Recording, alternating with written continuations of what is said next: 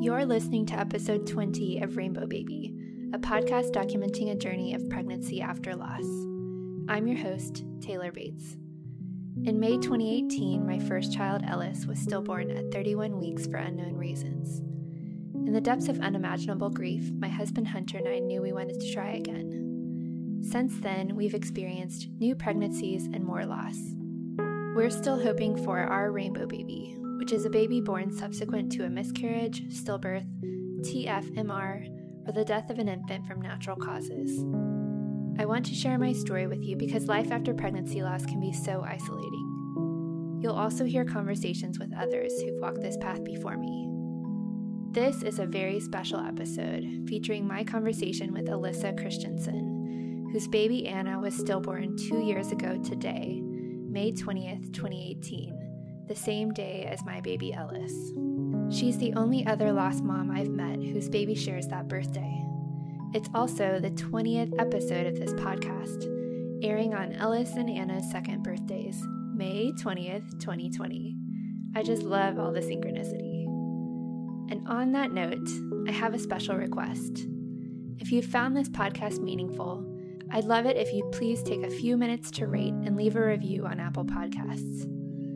I've created this podcast to form community around pregnancy loss and hope, and also as a legacy for Ellis's life. And ratings and reviews help it to reach more people. It would mean so much to me if we could get 20 reviews for the 20th episode on his second birthday, May 20th, 2020. Okay, so back to the episode. Alyssa and I originally connected through Instagram after our babies were stillborn on the same day. She experienced a placental abruption that resulted in Anna's stillbirth and almost took Alyssa's life as well. Since then, I've watched her story continue to unfold as she became pregnant and gave birth to her fourth baby, Quinn, though not without difficulty. She experienced preterm labor that eventually landed her in the hospital for several weeks and was followed by a month long NICU stay after Quinn was born. Alyssa talks about dealing with compounded grief after experiencing the loss of her sister, shortly followed by Anna's stillbirth. She shares how she was able to cope with grief by creating a successful blood drive as a legacy for Anna, and also by crocheting hats in honor of Anna and other lost babies for her small business, A Missing Stitch. She shares what it was like to give birth to Quinn with the same doctor and hospital and how loss has affected her two years later. Our conversation ended up lasting several hours because we just had so much to talk about with each other.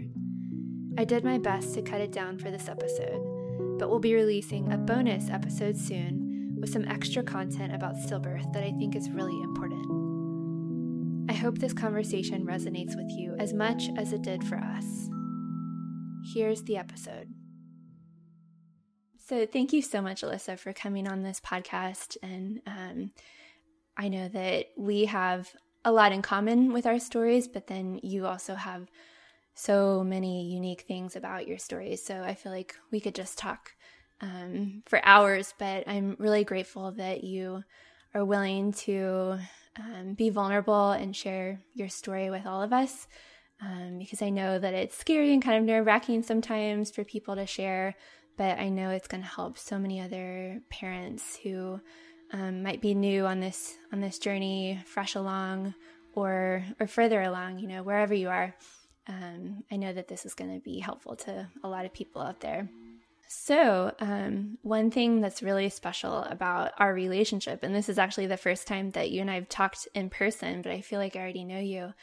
We both share the date of May 20th, 2018 in common. That is when both of our babies, Ellis and Anna, were stillborn. Um, and we actually didn't figure that out until a year ago on May 20th, 2019, when we were chatting and checking in on each other.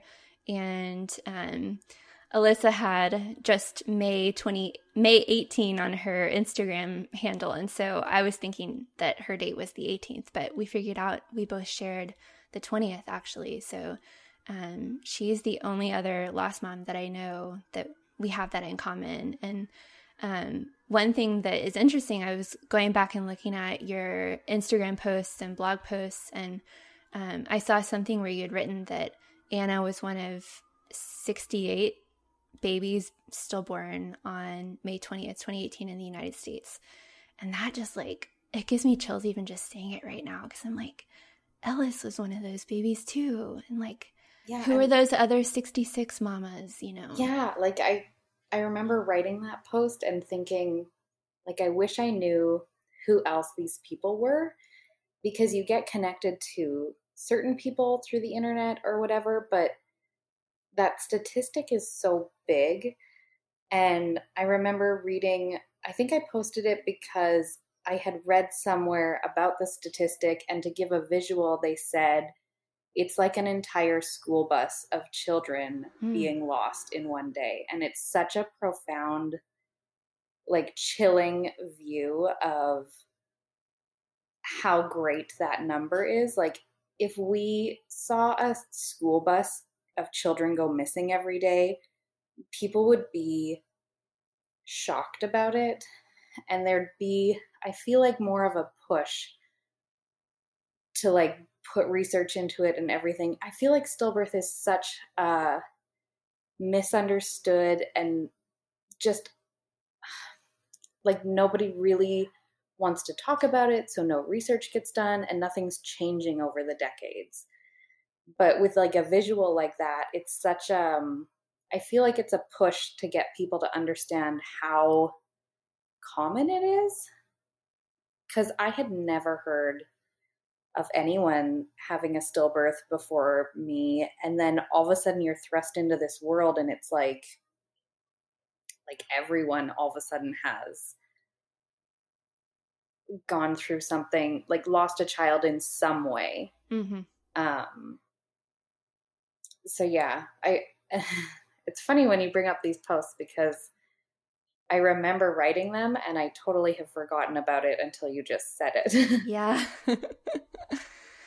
well, I have another one. Okay. Um, and this one you wrote a year ago on May 20th, which um, we're actually recording this episode. It is um, May 14th, but we plan to air it on May 20th. Um, 2020, May 20th, 2020. I just think there's something special about all those connections and numbers and the fact I'm that we such share a person that. about connections yeah. too. yeah, I read into everything. yes. Um, so last year on that day, you wrote a blog post um, called "Dear Future Me," and if you don't mind, I'll just read like the first couple lines. Oh yes. So I didn't write it on May 20th. Okay. I actually wrote it I should go and pull up when that date was. I wrote it in the very early days of loss, probably mm. like within the first month. And then I edited it to post on her birthday so that I knew I would forget about all the details that I put into that post.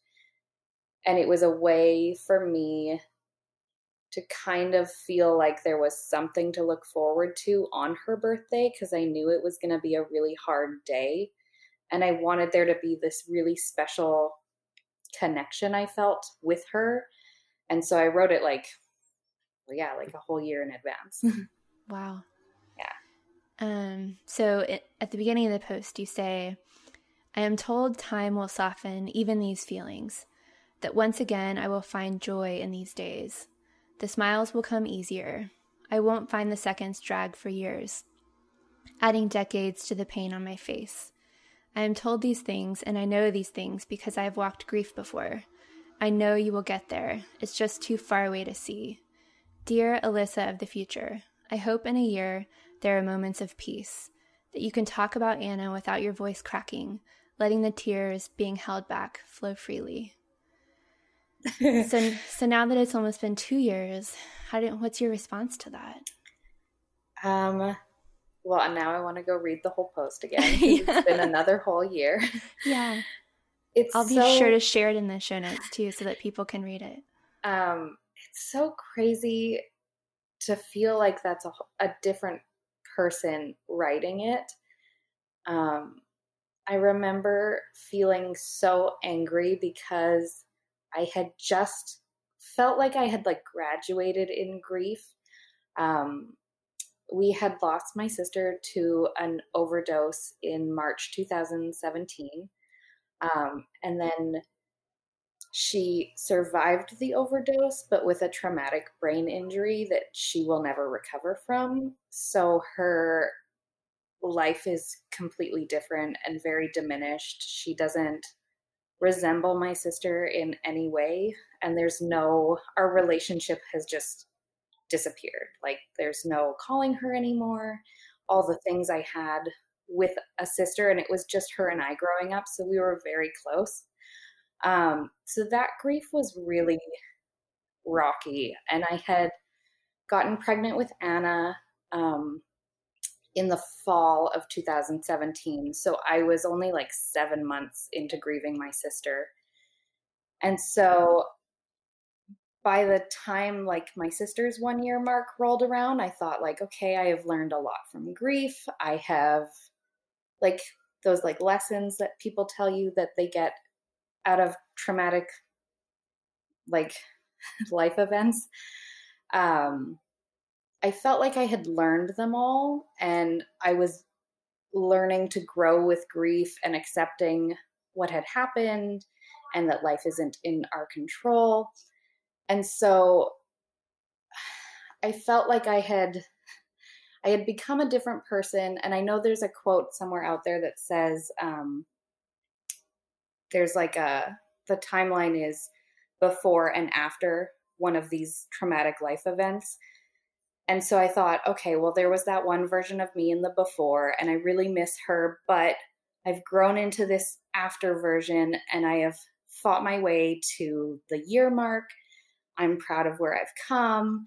I'm like, I've changed a lot of things in my life to be a better person and love more and forgive easier and all those things. And to me, that quote was like, there's a, a before and an after and I was in the after already, and I had earned that spot. And when Anna died, it put down a second marker, and then my after became my before again. And mm. so I was really angry that now I had two versions of me that I couldn't connect with anymore. And I was stuck in the after again. And I knew how long I had fought and worked through those feelings with my sister's grief and Anna's was like tenfold because it's your child. And I was just so lost. Like, I think I was angry at myself that I had figured out grief and I had known all these things and I had learned so much. And then all of that knowledge was just useless instantly because it was a different grief and I was in a different after. And so oh my gosh, I feel like I don't even remember your original question. I've just I've gone on this long spiel. I just and that's how far I feel like away from the person that I I was. Mm. So reading those or hearing those words, it's it's a different version of me and I've mm-hmm. been so many different versions of myself in such a a short time frame. Um and it's it's weird like it's weird to have lived so many lifetimes in like a three year span. Yeah.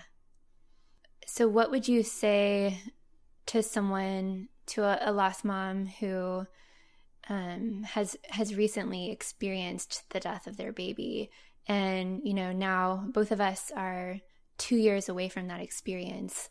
Um, how do you feel differently in your grief I know this, like you said, it's kind of a double after. Um, but in this version of the after, um, how how have you how are you different even than a year ago on this on this anniversary date?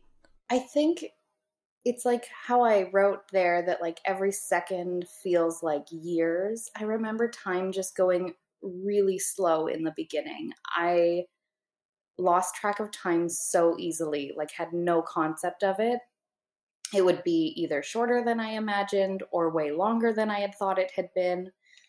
And so I feel like two years out, I couldn't even imagine it at that point. And now that I'm here, it's gone by so fast. But like I said, there's been like so many versions of me that um it it doesn't I don't feel like it ever gets better and I I was able to tell a lot of friends like lost moms that I met through Anna because I knew Kimmy's grief like it doesn't get better it just gets different mm-hmm. and so I wouldn't say I like accept Anna's death any more than I did 2 years ago but I am I am able to talk about her without crying there's no crack in my voice. I talk about her every chance I get, probably too often, and I'll put people in totally uncomfortable spots. There's not too often. there isn't too often for me. Yeah. But for other people, like they'll be like a stranger and they'll ask something and it's never even a, like a hesitation anymore. Whereas I think in the early days, Mm. I was afraid to hurt other people by telling them my story, when in reality, it hurt me a lot more to keep that from them. Like I was, I was ashamed of her story in some mm-hmm. way, and it felt like a really big disservice to her life by saying like like when people ask you the common like oh how many kids do you have and i would just quickly be like oh two because mm-hmm. i didn't want to I didn't want to make them feel uncomfortable in that five minute conversation. And instead, nowadays, I'm like, oh, well, let me tell you, like, I have three here. And then I also have a daughter who passed away. And I just like say it as fast as I can so that they can't interrupt me and cut me off with it. I'm like, no, you're going to hear everything.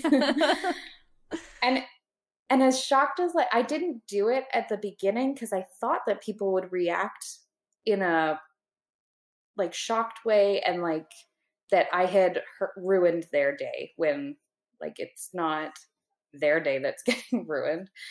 Um, I often found that um, when I did share, it opened up so many conversations I didn't expect. And we were talking earlier about how so many people have dealt with child loss in some ways that usually, and not every time, but a lot of the time when I shared about Anna, I would get a response of, oh, my sister lost her baby, or I lost a baby 10 years ago, or whatever. And so it, it allowed like a lot more compassion into my life because I was able to see that everyone was sort of in in this weird grieving world at some point of it. Mm-hmm.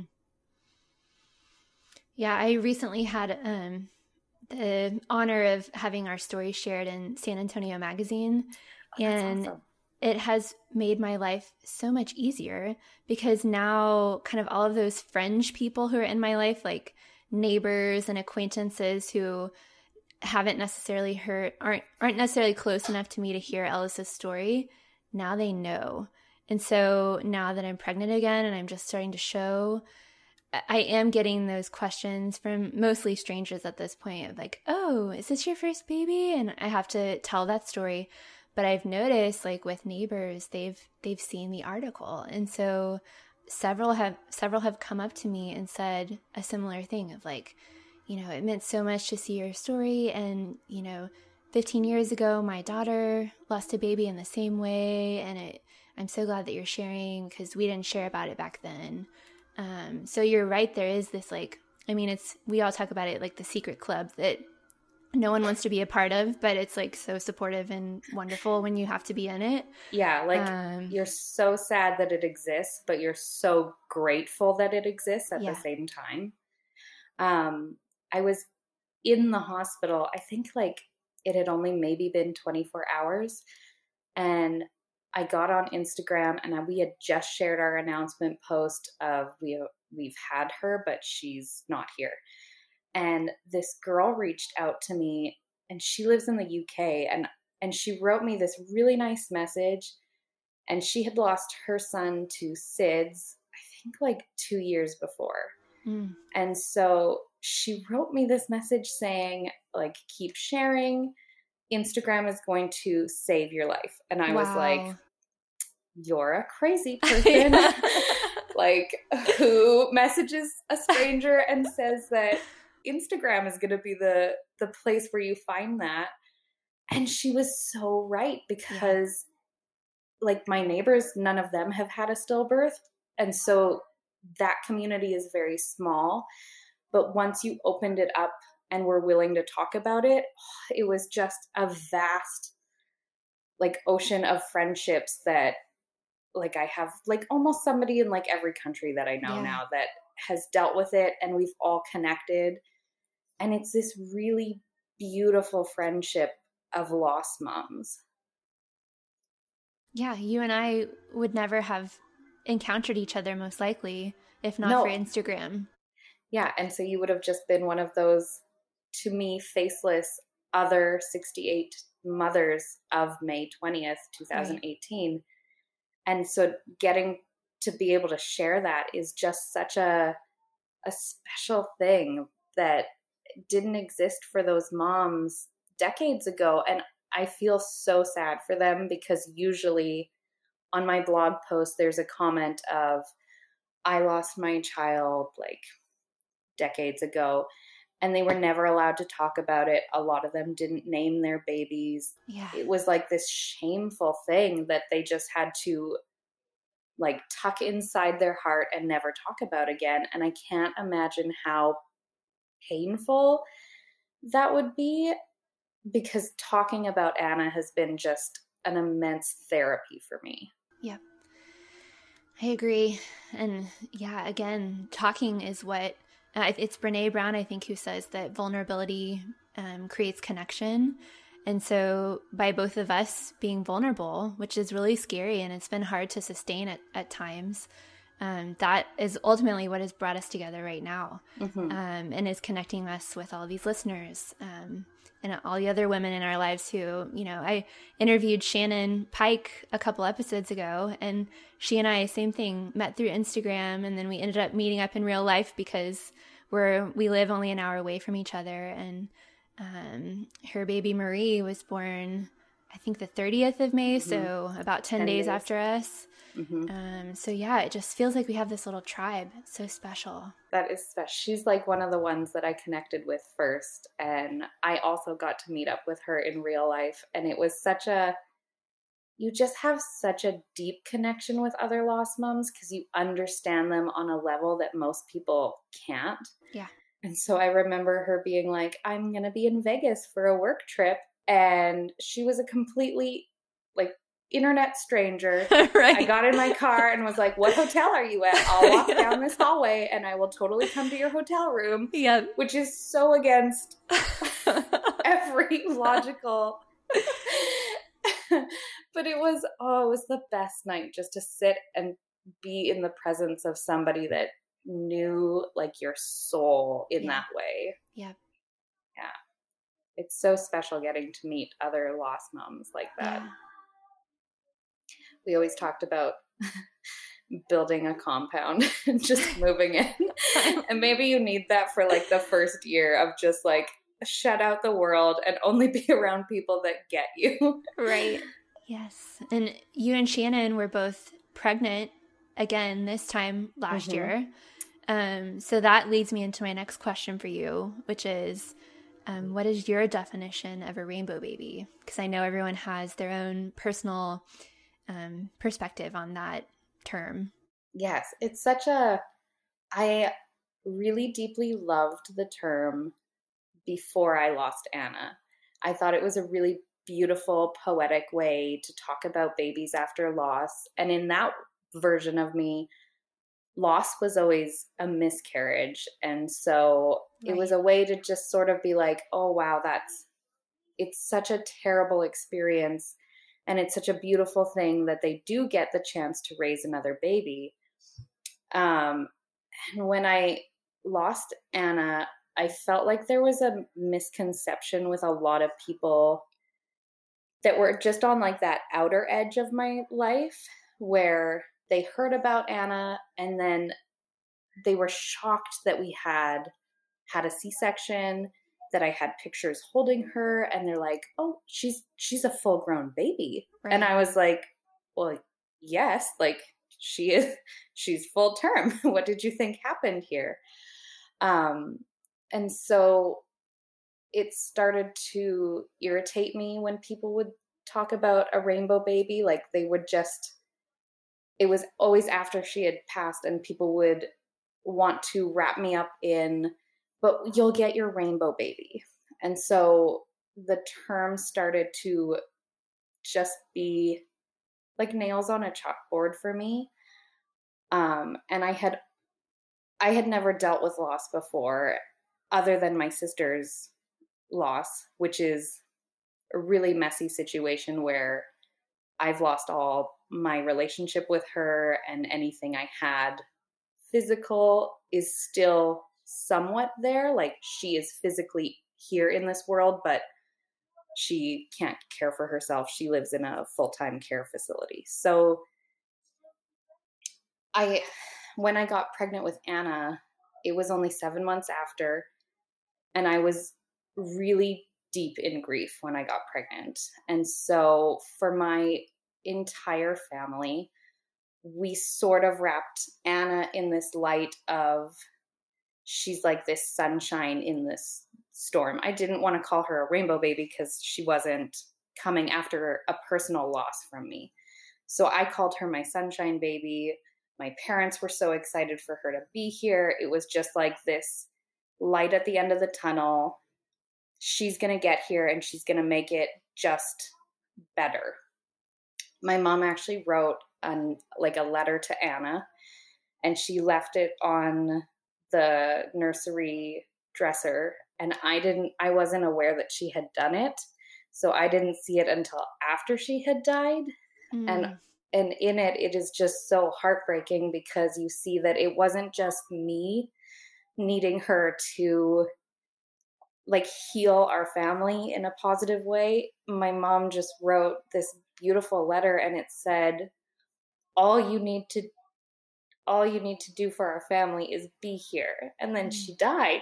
so it was so heavy and I thought I can't even imagine putting this on another baby that they need to be this light and this hopeful feeling because they could also die and i can't i can't put that in the 9 months as an end game of okay well at least at the end of this everything will be better because they'll be here.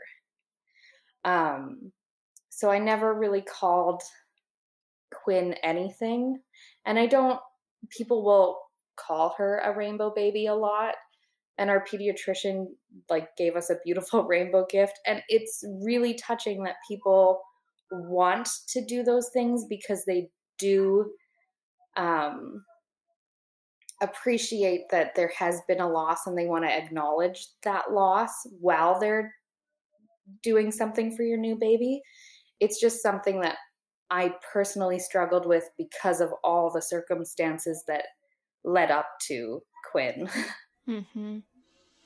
Well, I'm so glad you shared that perspective because um, for me, having a miscarriage after Ellis was stillborn kind of was a similar experience, right? I was I was only pregnant with that baby for 10 weeks and in that time was already attached 10 weeks to is so long. Yeah, it is. Um, but compared to, you know, carrying a baby for 32 weeks, it feels short. Mm-hmm. And I was already thinking, this is my rainbow baby. And, and then it didn't happen. So that was my, I had a sort of similar experience with that term of just realizing that I can't put everything on this next baby. And, um, that there ultimately, that's kind of the connection with Ellis is that, you know, on the day that he was born, May 20th, there was a rainbow in the sky. And so, in one sense, the term rainbow baby is kind of has dual meaning for me because mm-hmm. I see him as my rainbow baby. Obviously, not in the literal sense of the meaning of the word, but just that he brings me rainbows. Mm-hmm. And in that, you know, seeing those rainbows continuously after his um, death has has helped me to feel hope and not necessarily for another baby, but just hope that I can go on, you know? Um, I love that. Um, I'm such a person about quotes. I'm realizing as I'm like, oh, and I have this other quote. um, one that held really deeply with me was um, it's a quote that says, Hope is the thing with feathers. And then it goes on and on for the rest of the poem. Um, but for us, instead of rainbows, we feel like Anna brings us feathers. And so I, t- I, I understand like the the want to have a description like a rainbow baby because for me like and like for you like those symbols are so strong for us and so like anytime i find or i found a feather while i was pregnant with quinn it was like a, a symbol of like okay so we're okay today you're telling yes. me that this little baby is going to be okay and so instead of like a rainbow baby maybe she would be more of like a hope baby like yeah. just the last little piece of life to cling on to of okay well we've done everything else. Maybe this this little piece we can have. Yeah and i think it's about being present too right? Because what i've experienced in this in this pregnancy so far is trying to live by that mantra day by day. And so just taking today as a gift. And today today i'm still pregnant and you know that that is a beautiful gift of today. And so not trying to project onto the future. Of course i hope that this baby ends up being our quote rainbow baby. But um, today it brings me joy just to have him here. Mm-hmm. um, and i think that's probably common for a lot of people post loss is just that appreciation for what you have today. Yes. Um, because i i certainly in looking back feel like i took for granted my pregnancy with Ellis. Like I wasn't present during the pregnancy as much as, of course, it's so easy to like project when you're looking back. Mm-hmm. Um, but it was just a lot of like planning and looking to the future. And I wasn't necessarily like, yeah, with him, thinking about how grateful I was just to spend that day with him. Mm-hmm. Um, so yeah, that's kind of a, a major difference. Oh yeah. Um, Anna was our third. And so, and I had a terrible pregnancy with her. I haven't had any great pregnancies. My body certainly does not like being pregnant. I'm not one of those happy, this is the best time of my life women. um, and especially with Anna, she was, I was so sick all the time with her. I got mm. every cold. I had pneumonia while I was with her. So it was, I regret that I didn't cherish that time and I basically wished it away. And then one day it was gone. And I remember hating how fast my pregnancy body disappeared.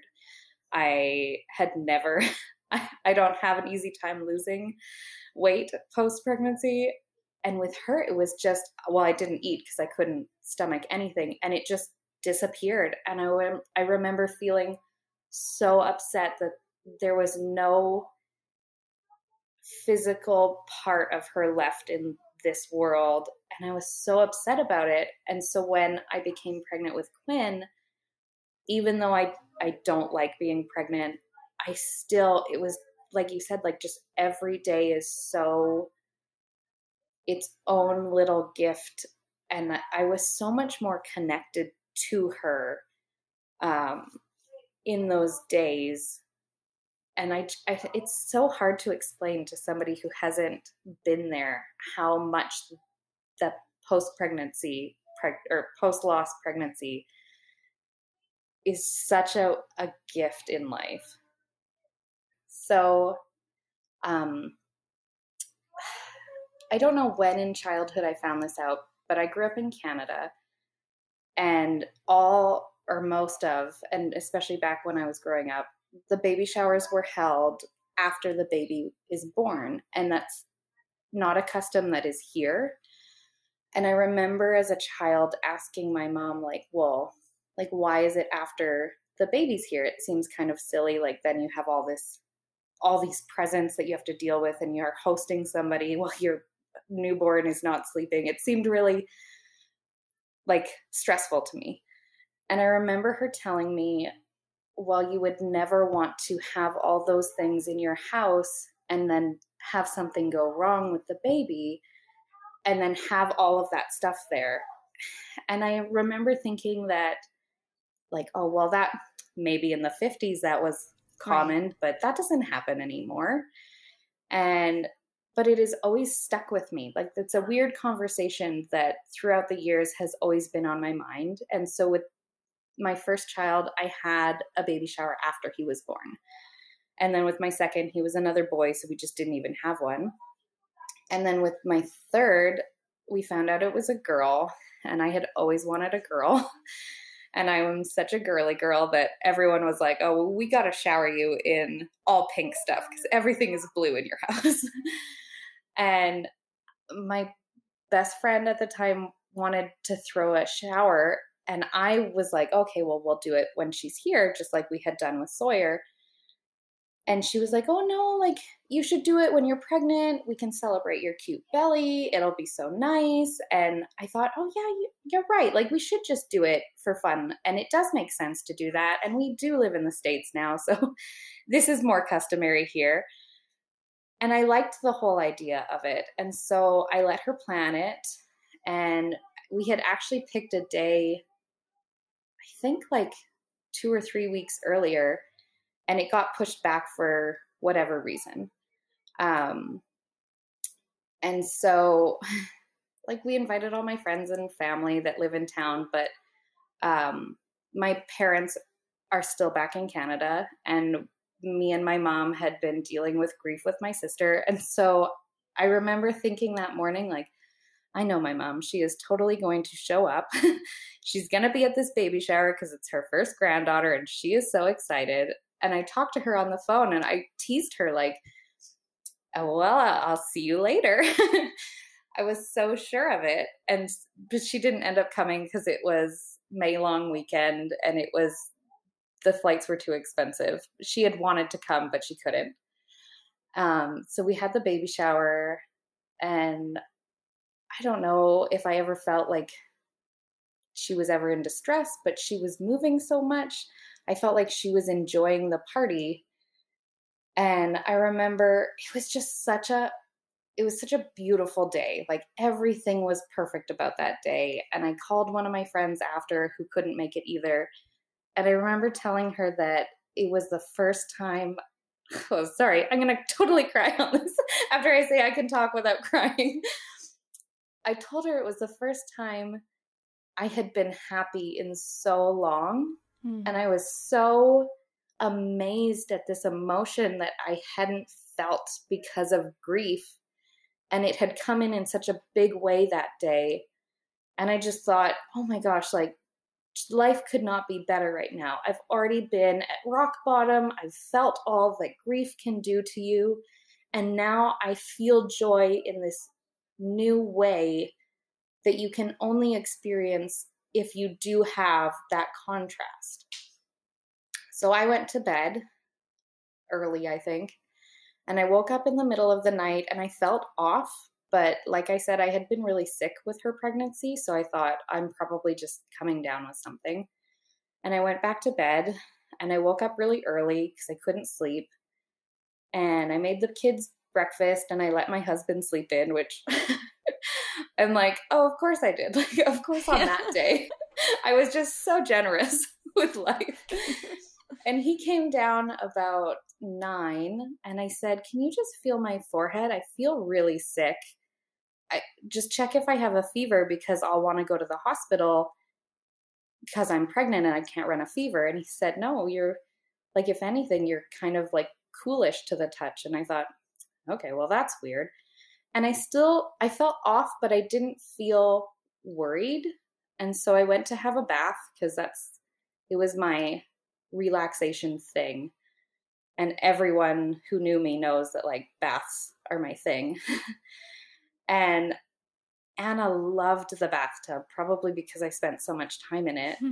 and so I remember that morning sitting there in the tub and I was reading a book and then it hit me that she hadn't been moving like she normally does in the water. And so I thought it was odd. And I asked my husband to bring me some ice water to just kind of shock her awake. And nothing happened. And then I did the typical, like, okay, well, I'll have some orange juice from mm-hmm. my baby shower that's left over. And I'll lay on my side. And the memories are so muddled here that I don't I think that I felt her move, but they wasn't a consistent movement. It could have just been me changing positions and her body moving. I'll never know quite when it happened, only that it was very, very close to when we delivered. So at this point, I was worried. She wasn't moving like she should be, and she's a very she was a very active morning baby. And so I told my husband I was just gonna like pop over to the medic clinic and just have them check because I was 34 34 weeks on the dot and I I knew I was close enough that if something was wrong they would deliver her. And so I went to the first place and they turned me away immediately. they were like we are not equipped to deliver a baby. You're too far along. You have to go to the hospital. Wow. And I was that was the moment where I was really scared because I had I had left the house by myself thinking like I'm overreacting. They're just going to do a quick heartbeat check. Everything mm. will be fine. I didn't say bye to my boys. They were playing in the playroom and I just like walked right by them, went down the stairs and my husband's office is right as you go out the front door and I just waved at him like mm. I'm leaving now. I'll be back later. I have so to I interject and say that that makes me feel better about my experience because you are you were not a first time mom mm-hmm. and yet you still thought oh i'm overreacting. I'll just drive myself. I did the same thing. I was a first time mom and eh, did all those same things. Drank the orange juice laid on my side nothing was happening and then still thought i'm just overreacting so i'll just you know call call in oh, my doula says to go to the hospital. I'll I'll just drive myself. I didn't even tell anyone. I didn't tell my family that I was going. So I've really kind of um, beaten myself down about that at moments of like, oh, I shouldn't have like thought that I was overreacting. I should have just listened to my gut. But oh, yeah, hearing you say that makes me feel feeling. Yeah, yeah. Mm-hmm. Oh no, I all the like so still when they turned me away, and said I needed to go to the hospital, I got in my car and I sat there for five minutes thinking, do I really want to go to the hospital right now? Like, my husband's not with me. My parents are not in town to watch the boys. Like, this is not the day I'm having a baby. And it's too early to have like a healthy baby. This is a premature baby still. And so I, I sat in the car and I texted my husband saying, They want me to go to the hospital. What should I do? And we're self employed and we're from Canada where there's universal health care. so we are very cautious when we have to do things like the hospital because we're very aware of the cost of that. And so, and him too, he's not a first time dad. He thought I was overreacting too. And he was like, I'm sure it's fine. And I had a doctor's appointment the next day. So we knew like, I'm seeing my doctor in like a couple hours, anyways. And I just saw him last week and everything was fine. So, like, this is probably, it's probably fine. And then I don't know what made me go, I'm not listening to you. I'm not listening to myself. I'm just going to drive to the hospital. And it was, I think, like a 25 minute drive on the freeway. and mm. there's like a construction zone, and it was down to like an absurd low speed limit and nobody followed it. And of course, that day I'm like driving the speed limit, and oh cars are flying past me, and I'm driving to the hospital by myself. And I called my mom and I was crying, and I was just like, I don't know what to do. Like, this is scary, and I need you to talk to me on the phone while I get to the hospital because in that moment, it was just like, I need my mom. and so she talked to me all the way there I got to the hospital and I parked in the wrong spot. and I had to walk through the entire hospital to get to the maternity wing. like everything that day was just like really wrong choices. And I, I, my mom was on the phone all the way in until I got to the check-in desk, and I said, "I'll call you as soon as I'm checked in. I'm going to fill out some paperwork." And she said, "Everything's going to be okay." Mm and we said bye. And sorry, I totally didn't expect to cry this much. uh, and okay. I I asked the nurse, I said, I, I think I'm in labor because I had felt some tightening on the drive and I had never been in labor before. I had two previous scheduled C sections for other complications. And I said, I'm only 34 weeks. I think I'm in labor. I'm not sure what this feels like, but something's wrong. And they said, okay, well, just fill out some paperwork and we'll be right with you. And they were kind of dismissive, which annoyed me because I was like, can't you tell that this is an Mm. emergency? I had a similar experience. I was like, I guess I'm hiding it, but yeah, yeah. I I'm very concerned. And so the whole nursing staff happened to be just in there like the it's shaped like a box and so they were all sitting inside the box and I w- I started filling out the paperwork and I got my name and I don't think much more than my name before my hand stopped working and it Wow. slipped off the paper and I mm. think it took to that point for m- my mind to say, oh, something is seriously wrong here. Wow. Even though you've been denying it, there's been a lot of signs, and this is this is the biggest sign you can get. And so I remember looking up and I made eye contact with the same nurse. And I said, I think something's wrong. And I passed out at that moment. I hit the floor, fully I can't believe you made it to that point, like driving and walking across the oh my gosh every like so my doctor said so so at that point i hit the ground and all the nurses rush over and they start rolling me down the hallway to i think triage the hospital was under construction at the time which is such a blessing because it was unrecognizable when i went back with my pregnancy with quinn Oh wow, yeah. so I didn't have to face the same hallways or the same anything with her. So they get me back there. And at this point, I'm in and out of consciousness. But at, for the most part, I'm awake. And there is like 30 people in the room. There's a woman on top of the bed with me. I'm terrified of needles, and there was so many needles in my arms within seconds. Like these women and men were just amazing at their job. Like I don't know how they worked on me so fast. Um and then my doctor walked in and I remember thinking it's it's a Sunday morning and why would you be at the hospital like in this 10 minute time frame?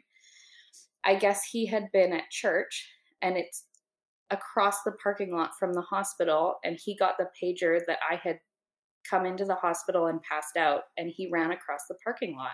Oh my gosh. So he came in in his like suit and tie from church and I just thought like this is really weird. It was still like my mind was protecting me Yeah. and just saying like no don't worry like even though this is very chaotic everything will be fine because my mom told me it will be fine. hmm um and at that point he he was doing an ultrasound and they said you've had a placenta abruption and and see i don't know if they said you're losing the baby or you've already lost the baby because i was in and out of it and um but he said we can't get her out until we stabilize you and i had already lost half my blood supply which is the maximum amount you can lose and still live. And Wow. after the fact, my doctor sat me down and told me he has never seen a patient come in and been that close to death and survived it. He said a two minute difference would have killed you. Had you waited for the elevator for another two minutes, we wouldn't have been able to save you. So, for all those decisions that led up to that point, it's like shocking that that they couldn't save her but that they managed to save me at all so if you remember i'm alone at this point they called my husband and the last he heard i was just driving casually to the hospital and they told him get in the car right now because you're gonna sorry you're to lose your wife today, and the baby's already gone. And I can't imagine how getting that call would feel, even though I have been on the end of that call when my mom phoned me about my sister. And I know how shocking it is to the human mind to hear, like, somebody is gone, get here as fast as you can. So he actually he left the house knowing that um, his cousin lives in this neighborhood behind us and he just told them you have to come and get the kids. I'm leaving them in the house alone. I gotta get to the hospital as soon as possible. And so like slowly it trickled out what was happening with our family. And on the way to the hospital my husband called my mom and the last thing she had heard was I'm checking in and everything's okay. And when she saw his phone number pop up, she mistook it to be that he was calling with news that Anna had been born and she would be okay. So my mom was really excited when he called, and he was in shock, so he wasn't crying. And he had to break the news to her that Anna had passed away already. And then he chose not to tell her that I was also dying. And he just said, Get on the plane. Like, just get here as fast as you can. And by, we drive home to Canada every summer and Christmas, and it's a 20 hour drive.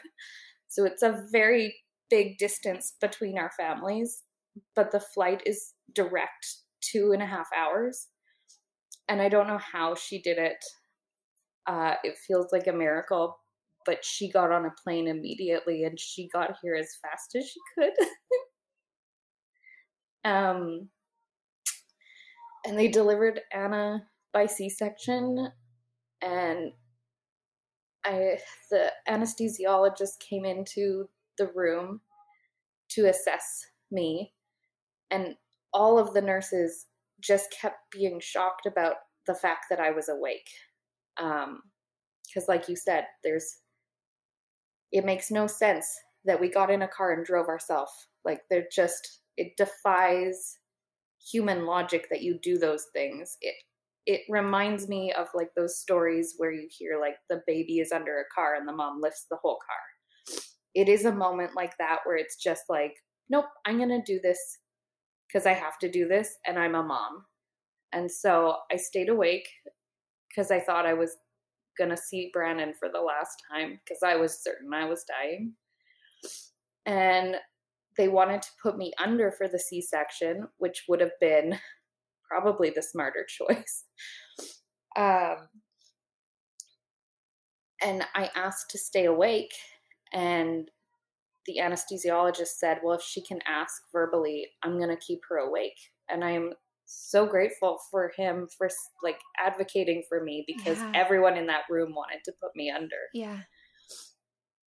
Um, and I do remember that blog post I've written about those moments of knowing I thought if they put me under, I'll never wake up again and I'll never be able to talk to my husband about these things that are really important at the very end of your life. Everyone has that that deathbed confession and I just wanted to tell him everyone that I loved. And so they kept me awake and he made it to the hospital. I think he definitely didn't follow the construction yeah. speed limit like yeah. I had. he got there in like 10 minutes and it took me 25 minutes. um, and it was, I remember him arriving and I was just so in denial that Anna had died. And I continually asked him, Is she okay? Is she okay? And he had to keep repeating to me, No, she's gone. We're delivering her. You're going to be okay. And every time I heard it, I would close my eyes and think, this isn't real. Like, this isn't happening to me. This is the stories that you see on like Grey's Anatomy. But this is not reality. Women don't go through such traumatic events giving birth anymore. Like, this is an 1800s story. This is not a 2018 story. And so they delivered her via C section, and she was born, I think, like 45 minutes after I got to the hospital. Like, it was, it felt like three hours had gone by for me, but it was so fast. Um, I needed to have uh, full blood plasma and platelets during the C section, and I continued to have them in recovery. And and then she was there, and it it felt like like I had had two babies before. And she felt just like them. Like she just felt like this is in my head and I'm holding her and if I think hard enough, she's going to open those eyes and she's going to be here because this is so wrong. So it must not be real. And it just, it felt like having the boys again. Like it just felt the exact same. And it was so different.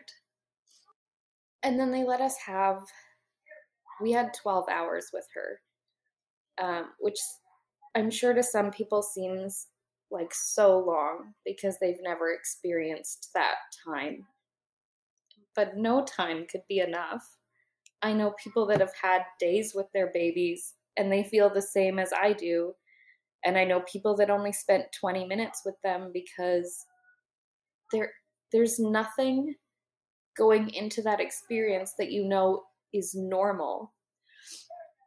And I remember when they asked if I wanted to bring her into the room and at first I thought I don't want to see her like she's she's this tiny dead body and I was so afraid of that and I was afraid as a mother that I wouldn't love her in the way that I loved my other children who had lived. And so I almost said no. Um and then the nurse actually said, I think you should just see her and maybe you'll feel differently. And of course, like as soon as they lay her in your arms, it's it's the same with any baby. You instantly love them because you've always loved them.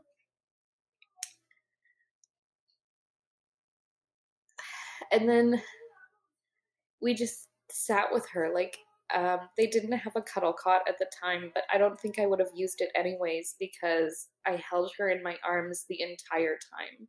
I felt super selfish because my husband was there and I think he got to hold her for maybe an hour because I couldn't give her up and I knew that there was going to be that moment where I had to give her up forever.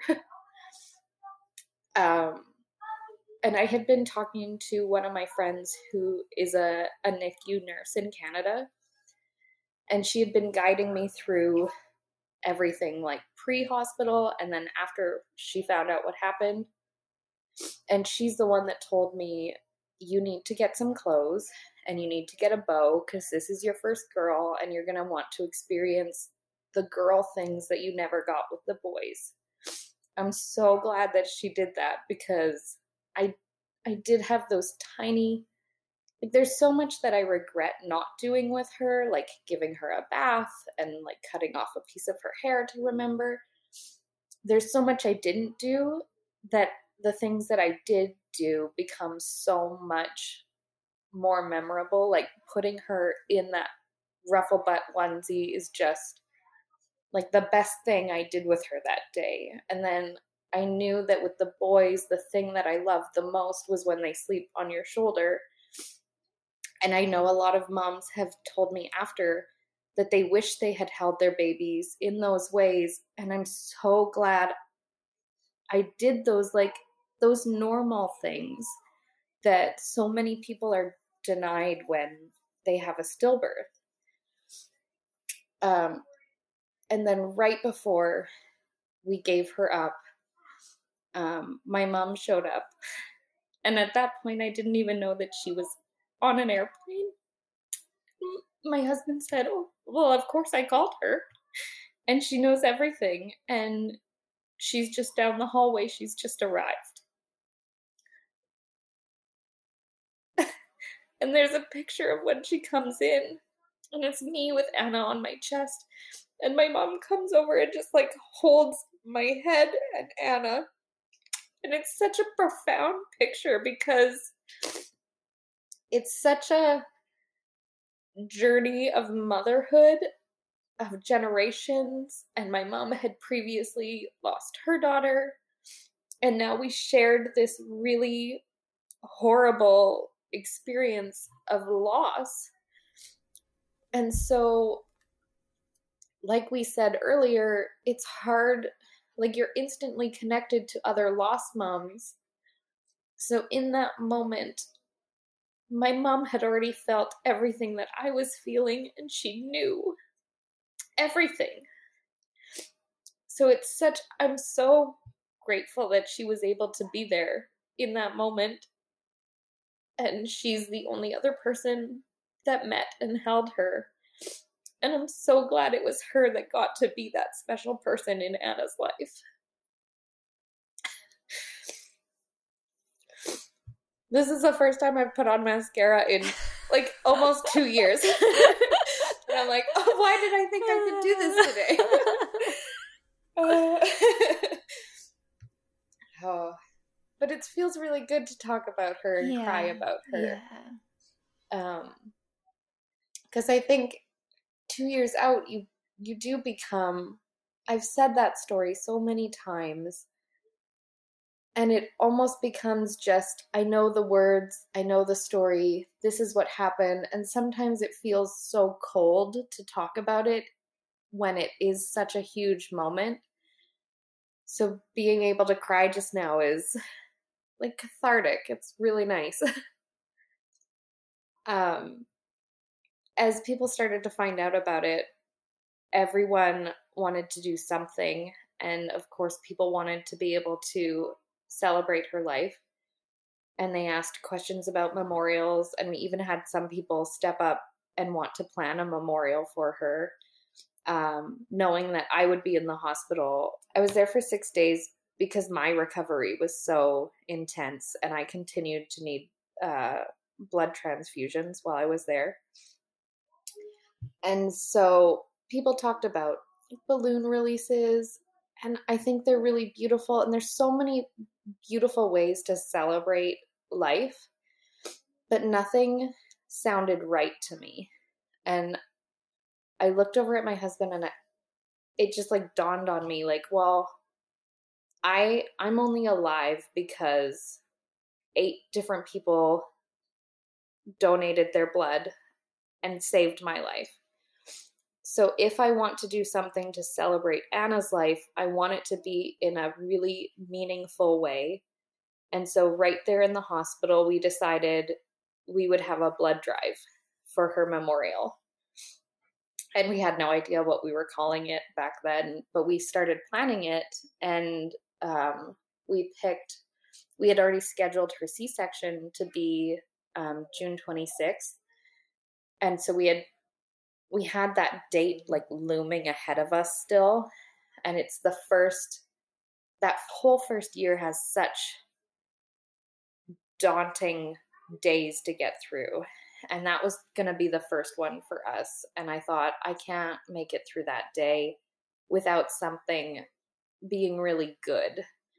So we picked that date and i thought maybe like 20 people will come and we had people come out of the woodworks signing up to donate. And then we had people around the world joining us with the hashtag give love for anna.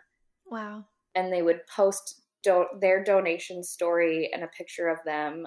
I even had a friend who was stationed in germany. She had um, their air force base host a blood drive and they had like 35 people sign up with just them. Wow.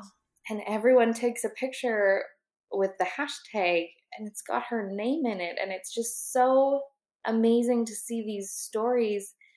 And now, two years in, like collectively, they're all there on Instagram of this beautiful like legacy that she's created. And I think at this point, well, every donation can save up to three lives. And so at this point, I think we're like into the 800s numbers of lives that we have potentially saved wow. because of her blood drive. That's incredible. Is, it's the best feeling. Like it's just when you have a child, you just want so much for them to be the best that they can be. And then you feel so robbed of that with a stillbirth because you've already seen like their whole future in your mind. And so to see that even though she's gone, she has continued to be such a source of good in this world. As a mother, it's like the best feeling for me. I'm so like unbelievably proud of the blood drive and what it has turned into. Like it just continues to grow. I thought it would I thought the biggest one would be the first one and it would kind of trickle off, but people have just really found a way to support this no matter where they are, like local or international with us. And then this year we sold t shirts because not everyone is able to donate blood. And we had so many comments being like, I'm so sorry, I'm not eligible. like I would somehow hold that against them. um, so we designed a t shirt and the onesie that she wore in the hospital I I had somebody just I was like just bring any onesie in the drawer. There's some ones in the top left corner of newborn size. Like it was such a there was no decision about it. They just brought one thing to the hospital. And it happened to be this little sleeper and it has these clouds all over it and these rainbow raindrops. And I didn't know at the time that one of the raindrops is in the shape of a heart. Mm. And so I was looking at it recently and I thought, oh my gosh, this is like such a perfect design for a blood drive because the teardrops that I feel like like at first I thought, oh well, this is the perfect onesie for my dead child because it's crying like it's a cloud and it's so sad. And then it became like, oh well, and it's rainbow themed. Like that's weird. There was just so many things about this outfit that always seemed to take on a piece of where I am in the journey. And so when I could turn it into her blood drive icon, it was so exciting this year. Like I just could not believe that that is the design that she was wearing 2 years ago and now it has morphed into her blood drive design and it's the same thing. Like it is such a I don't know, it's such a powerful thing when you find those symbols. Like they are absolutely there with us saying like here you go like this mm-hmm. is my mm-hmm. way of saying i've known all along that this is what was supposed to happen so um our blood drive got pushed off because of the the virus which is really sad yeah um but we're still going to me and my family and a couple people have decided we're going to go on the 20th and we're going to donate blood and then we'll we'll have the big bus come out um, later in the year. Nice. Yeah. I love that. That's just, it's such a, like you said, a, a visceral way to um, celebrate Anna's life and, and have her impact be seen and shared by so many in a way that literally saves other people's lives. Yeah. Um, it's just, I love that. I think I always equate it to um, I never want anyone to feel like how we felt that day. And it could have been so much worse had people not donated blood. I wouldn't have made it either. And so, even though they couldn't save Anna, they still saved me. And that is only possible because of blood donation. And so, if I can, at any way, help somebody else not feel this pain and this grief, like it's just such a simple thing and such a huge gift to give to a complete stranger. Like I will never be able to thank those people. And they saved my life. Yeah. You also started um, a missing stitch. Oh yes. so tell us about that. Oh my gosh, I feel like there's just I feel like I couldn't I never found a therapist that I clicked with. I tried really hard. And there was such I have like the worst horror stories about therapists in like deep grief. Like I think I saw the first one a week after Anna had died and my husband was there and he was explaining everything we had been through at that point. There's a lot in my history. And her response was, Well, I think everyone deserves a break. And I was just like, Well, I feel like my break needs to come soon. Yeah. Because I am, I don't know how much more I personally can take on at this point. And I was just like, that was the most dismissive thing you could Not have helpful. possibly said. Yeah. like, how did you get a job as a therapist? yeah. so I saw a couple others and it just never fit for me. But I knew that I needed something um, to help me through my grief. Um, when we were dealing with my sister's grief, um, she was in the hospital for a long time, like the ICU unit. Um, and she has a little boy that's the same age as my oldest. And so at that time, the way I could work through my grief and be like progressive in life was I took him home with me and he lived with us and I I was able to put like all the love I had for my sister onto her child. And so it was really helpful and therapeutic to have like such a driving force of just do this and that's all you need to do today is keep him safe, keep him happy, and that's all I'm in control of. And so when Anna died, there was nothing. Like there was I had my living children, but I felt like such a terrible mother at that time anyways because I never felt like I could be the mom that I previously was to them and I was holding myself at such a standard that I never was able to meet that bar. And so I er, there's like a million things that I went through just trying to find an outlet of my grief and just have it be like a solely my own thing. And um, my grandma actually taught me to crochet when I was five, which is that's an amazing feat on your own. Yeah. to teach a five year old. Um, she taught me how to knit and crochet. And Wow. I spent like every day after school with her, and she would just let me sit there. And I made like panel after panel. Nothing ever was a usable piece. But she taught me that. And uh, I've picked it up over the years. Like when my grandpa passed away, I spent a lot of time crocheting with my grandma again. But it's always just been like a thing in the back burner, like, oh, I don't really have time for that. It is a very time consuming thing. And it takes all of your focus. And so um, I think it was like, I could not sleep after Anna died, like at all. And one night at like 3 a.m., I was on Pinterest just scrolling, endlessly scrolling on my phone. It was such a, a time where I just needed distractions all Mhm. the time. I think I watched everything on Netflix that summer. Mhm. and I found this pattern and it was like, oh, too easy. Like anyone can do this. And so I made my first hat at like three in the morning one night. and I thought, oh, that feels so good to accomplish something because in that point of my life, I felt like I couldn't accomplish anything. Nothing I did ever measured up until that moment. And I thought, oh, I'm really proud of this. And so then the next day I made another one. And then the next day I made another one. Wow. and it was just, it was so good to, it like fully broke my phone habit.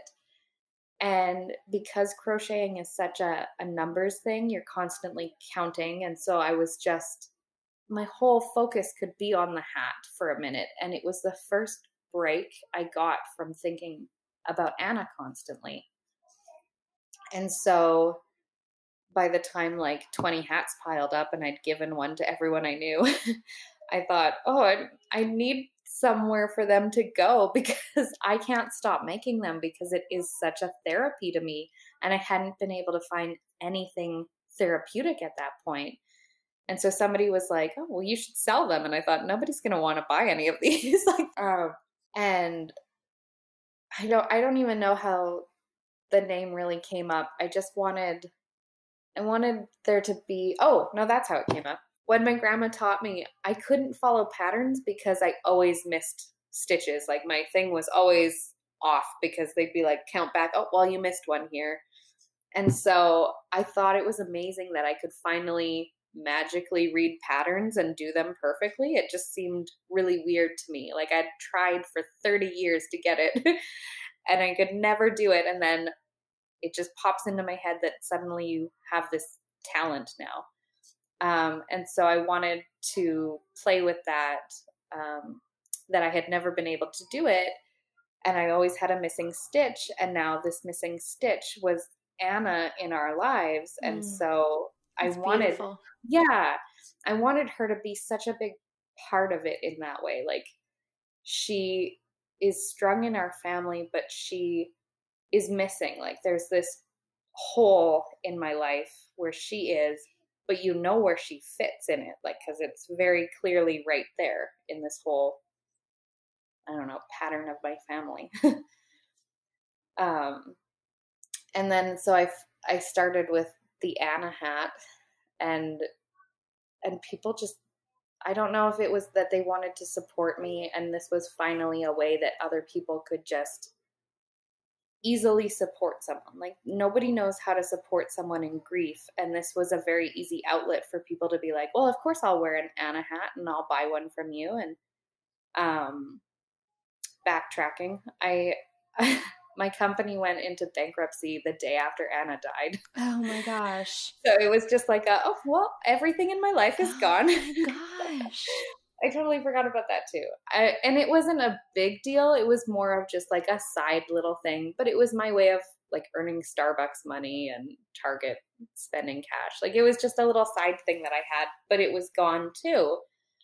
And so this allowed that to come back into play. Mm-hmm. And so I think like the rest of 2018 and 2019, I would take my kids to school and I would go through the Starbucks drive through and I'd get my little order that I had every day and I'd sit in my car and I would listen to podcasts and I would just crochet for like hours mm. because mm. that time that I thought I would be home with a newborn was so massive in my mind of well I shouldn't be doing this because I should be with a newborn and I shouldn't be doing that because I should be like a, there should be a baby in my car. Everything felt like this huge neon sign that I could see and nobody else could see. Mm-hmm. And so I created this space that um, was this whole new thing for me. Like I never would have done this had she not died. And so it was like my little routine and it's it's really like what got me through those days because I don't know, it was just such a it came into my life at the right time. It was therapeutic for me and probably not for anyone else. Like I'm sure crocheting is super frustrating to people who don't know it. and then it, and it was like that like I said at 3 in the morning like I was I was so proud of this little thing that I had built and it just continued to grow and then I made like I think we sold like a hundred Anna hats that year, wow. which was shocking to me. And then I had people start asking, "Well, like, do you make anything else?" and I thought, "No, like I only know this one pattern. Don't put too much pressure on me." And I started playing around with different patterns that I found on uh, Pinterest, and I thought, well, if I've named this one after Anna, wouldn't it be so cool of like a design concept that every piece that I bring into my shop is named after someone else's missing stitch? And so then the collection has grown, and we have two. I think we have six or seven different pieces now that are all named after I named one after my sister and then I named others after my friends, my lost mom friends, their babies. And I love that every time I get an order, I think, oh, isn't that so sweet? Like, you ordered a Sloan, and I get to say her name into the world again. Mm and it keeps their like names and their stories alive because of this tiny little thing that I'm doing and it seems so insignificant like it's just a name of a little crocheted project online but it has reached so many different places and now when people wear them they tag me and they tag usually the lost mom that the item is named after mm. and i mm. think it is such a, a really cool way to grow the community past people that have experienced loss mm-hmm. it's neat and i'm sure and, those moms feel so proud in a way to have yeah. someone else wearing a hat with their baby's name um, yeah. so that's such a, a gift that you're giving to those other moms and I, I would venture to guess too that those initial hundred or so people who bought Anna hats, you know, weren't necessarily just doing it to support you, but my experience has been that when you're so vulnerable with your own grief, even if someone hasn't been through the exact same experience of loss, that kind of touches something in them, you know, some grief that they've experienced or some suffering they've had. And so I think that the that like symbol that hat is a symbol of your healing and then it when they you know also have that into into their own lives it's like a piece of your healing becomes a piece of their healing so yes. you know even if they can't relate to pregnancy loss mm-hmm. um so I, I think it's more than just like supporting you i think it's this kind of collective healing that we all um experience that's like the most beautiful way to put that. I'm gonna have to save that little blurb. Yeah, I think I need I think, an Ellis hat at some point too.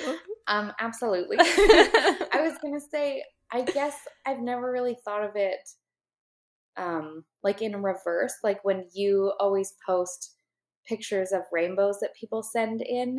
I'm always so excited when I find something rainbow and I'm like, oh, this is for Ellis. And I'm so excited to show it to you because it's like, look at, like, he's doing this in the world right yes. now. And it's, it is nice that you can just like witness that for somebody else and say, like, I absolutely see this and I'm sharing it with you because it's such a, there's so many negatives and grief is so heavy. And those are the little tiny light things that you get in grief that it is so nice to put those back out into the world. Yes. oh um okay, so for one thing that's come up into my mind is the fact that Anna was your fourth C-section. Third um, C-section. Third, okay, third yeah, C-section. Quinn's the fourth. Quinn's the fourth. Okay. Yeah. Um and so I have not met too many other lost moms who've had a stillbirth with a C section. Um, and it's something I've been talking about more recently because it's affecting my current pregnancy. And um, just, you know, thinking about a birth plan. Will I have a repeat cesarean or a VBAC? And I've talked about it in some of my recent episodes, just like the different opinions I've been getting from different doctors. Uh-huh. And I had a couple of listeners write in and say that they also had a stillbirth with a C-section, and it had it's kind of a rare thing. So, you know, they were feeling alone and um, unsure of how that might affect their future. So, um, if you're ready to kind of transition to talking about starting to try again, was that a part of your conversation of that? Because I remember the nurse as we were leaving the hospital, she was like, "Oh, I'll see you in two years," and I was like, kind of like, "What?" and and she said well the doctor's probably going to tell you that you have to wait at least a year to start trying again because you had a oh, c-section. c-section yeah and i was devastated mm-hmm. when i heard that it was like i have to wait a year just to start trying much less like oh, yeah. you know i remember that being like one of my immediate thoughts because i'd already had two c-sections so i understood the recovery from them and i thought i was i was a little like off track from my boys are really close together and i thought oh, it's really sad that this pregnancy is a four year gap like that seems really far for my youngest and now this new baby. And so when she died i thought oh my gosh now even if we get pregnant at the soonest point possible she's there's going to be a 5 or 6 year gap and like that poor baby at the end is going to be like it's going to be a whole different childhood than my other living children and I was so upset about it. And I like immediately started panicking about how long it would be until I could have another child. And I remember we were in the hospital and my husband was holding Anna in his arms. And I thought, I'm the worst mother in the world for thinking this. She's here physically in our arms, and all I can think about is I need another a baby. Like I need a living baby in my arms right now. And I was like, she's right. Like you just gave birth a few hours ago. How could this be the thought on your mind? Especially because with my living boys, it was like the farthest thing from my mind. Like, I have just given birth. I don't want to do that again for a long time. so I thought, what is wrong with me that I am feeling this in such like a primal level that I need this baby. Like, I need it now. I probably, if you had told me I could get pregnant the next day, I would have been like, let's do this. Me too. Um, and then I was shocked. Um, our doctor said six months and I had never heard that from a doctor before. And I had As in, switched. Is that too short or too long compared too to what? short? Okay. Yeah, yeah, I thought for sure he would say a year. Yeah. Um, and we had switched doctors in between. The first two were with one doctor, and I switched for Anna's, um, just for like a bunch of different reasons. So he was new to me, but the fact that he had like shown up like ran across the parking lot for Anna, I was like, okay, well, I trust your opinion. Like I hold you in such a high regard. Um, and then when he said six months, I thought, oh my gosh, that's like so short. That's really exciting. Like I'll be barely out of postpartum before we can try again. And for me, I think because I I felt Anna's loss the most that day and my husband he saw he said like he accepted her death almost immediately because I was also dying and he Mm. knew he could only handle one at a time. Yeah. And so for him, he did not want to get pregnant again because he just equated it to, well, if you get pregnant again, this could happen again and I could lose both of you. Yeah. And for me, I I I have a hard time going to that spot of, oh yeah, like I almost died. Like I casually talk about it even though it's such a like very few people have a near death experience to that level.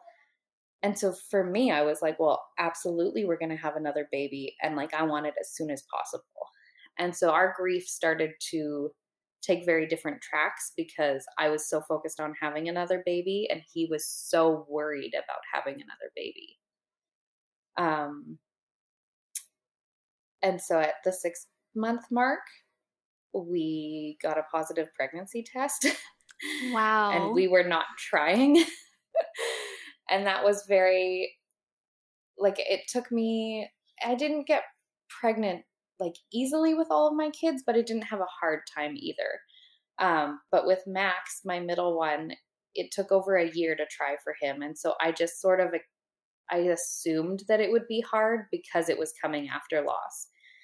So when I got pregnant with Quinn, it was like shocking almost. Um, I think my husband was terrified. Neither of us had the same, like, this was our fourth pregnancy. And we've had three where, like, you have that whole excitement and everything followed the normal patterns and everything. And this one came with a test that was like, oh, like, those are some lines and I don't know how I feel about those lines, even though I've desperately wished for those lines. And it it became like this whole, oh, I've wanted this and now I don't know if I want this. Like, mm-hmm. but it's too late because you're already pregnant. Mm-hmm. it's every emotion you can feel in one single moment. Um yeah, that that was last December that I got pregnant with her. Um and the weird thing is, is I just sort of assumed it would be another girl. and I called her Quinn from like the first day. Mm. Which is very weird and I've never done that with any of my babies. I've never had like a that intuition that they were one or the other. Um he was terrified going in to find out the gender and I wanted to find out like immediately because I knew if I had to take down that nursery, I was going to need a lot of time to deal with that. Um, especially, so Quinn was my fourth C section. That's about as many as you can have. I think some doctors will do five, but four is like a general cap. So we knew that this was for sure the last baby. Um, and then it was just, it was crazy that she was another girl. Like I just felt like Anna had such a guiding hand in that. Um,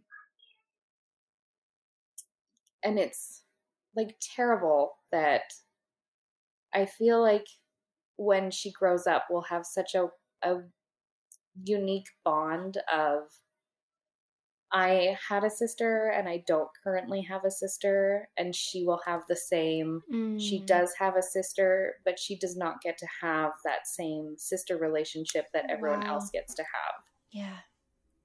Yes, I've thought like a million different future versions of life.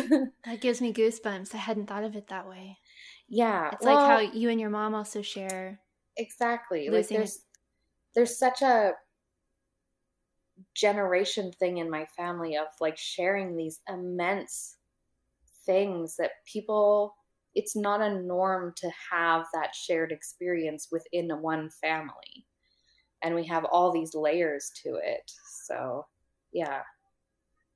Do you want me to talk about Quinn's pregnancy? Yes, it absolutely. yeah, no, I want to hear all of it because I'm 14 weeks right now and so far, you know, have amazingly felt a lot of peace even in the midst of the pandemic and everything. Um, but I think for me, the moments of anxiety come up around appointments. So initially, early on, yeah, I was having weekly ultrasounds for the first like 10 weeks basically. And which was great, of course, to see, especially having had an early miscarriage too. Um, to have um, that reassurance. Yeah. But then every single one, I just felt my body tensing up like the night before, the morning of, and then there'd be this huge release once I actually saw the baby. And, and then I felt like almost this bliss, you know, for like that would last until the next one. Um, and so thankfully, I'm not like living in anxiety all the time. But um, I'm also aware that because I've also had a late term stillbirth, that those anxieties might um, come up in a whole new way as we get closer to that you know 32 weeks. Um, yeah. so i'd love to hear just your your experience um, of pregnancy after loss. Um, so i stayed with my doctor which i know a lot of people switch because it's like too much ptsd to see their same faces or go to the same clinics. Um, I stayed with him, and he's not known for like his bedside manner. uh, but he was so like gentle with my grief, even though he's not like a sensitive person. Um, and I just felt like he was the only one that was going to understand how absolutely crazy I was going to be. Because I knew going into that pregnancy that this was not going to be like any of my previous pregnancies. Especially so, so, soon after, you know, yes. six months. Yeah. Ooh, that felt so crazy to be pregnant while being like almost in postpartum still. Um, I'd never experienced that. My boys are three years apart, and then Anna and Max would have been like four and a half years apart. So I've never had a close pregnancy.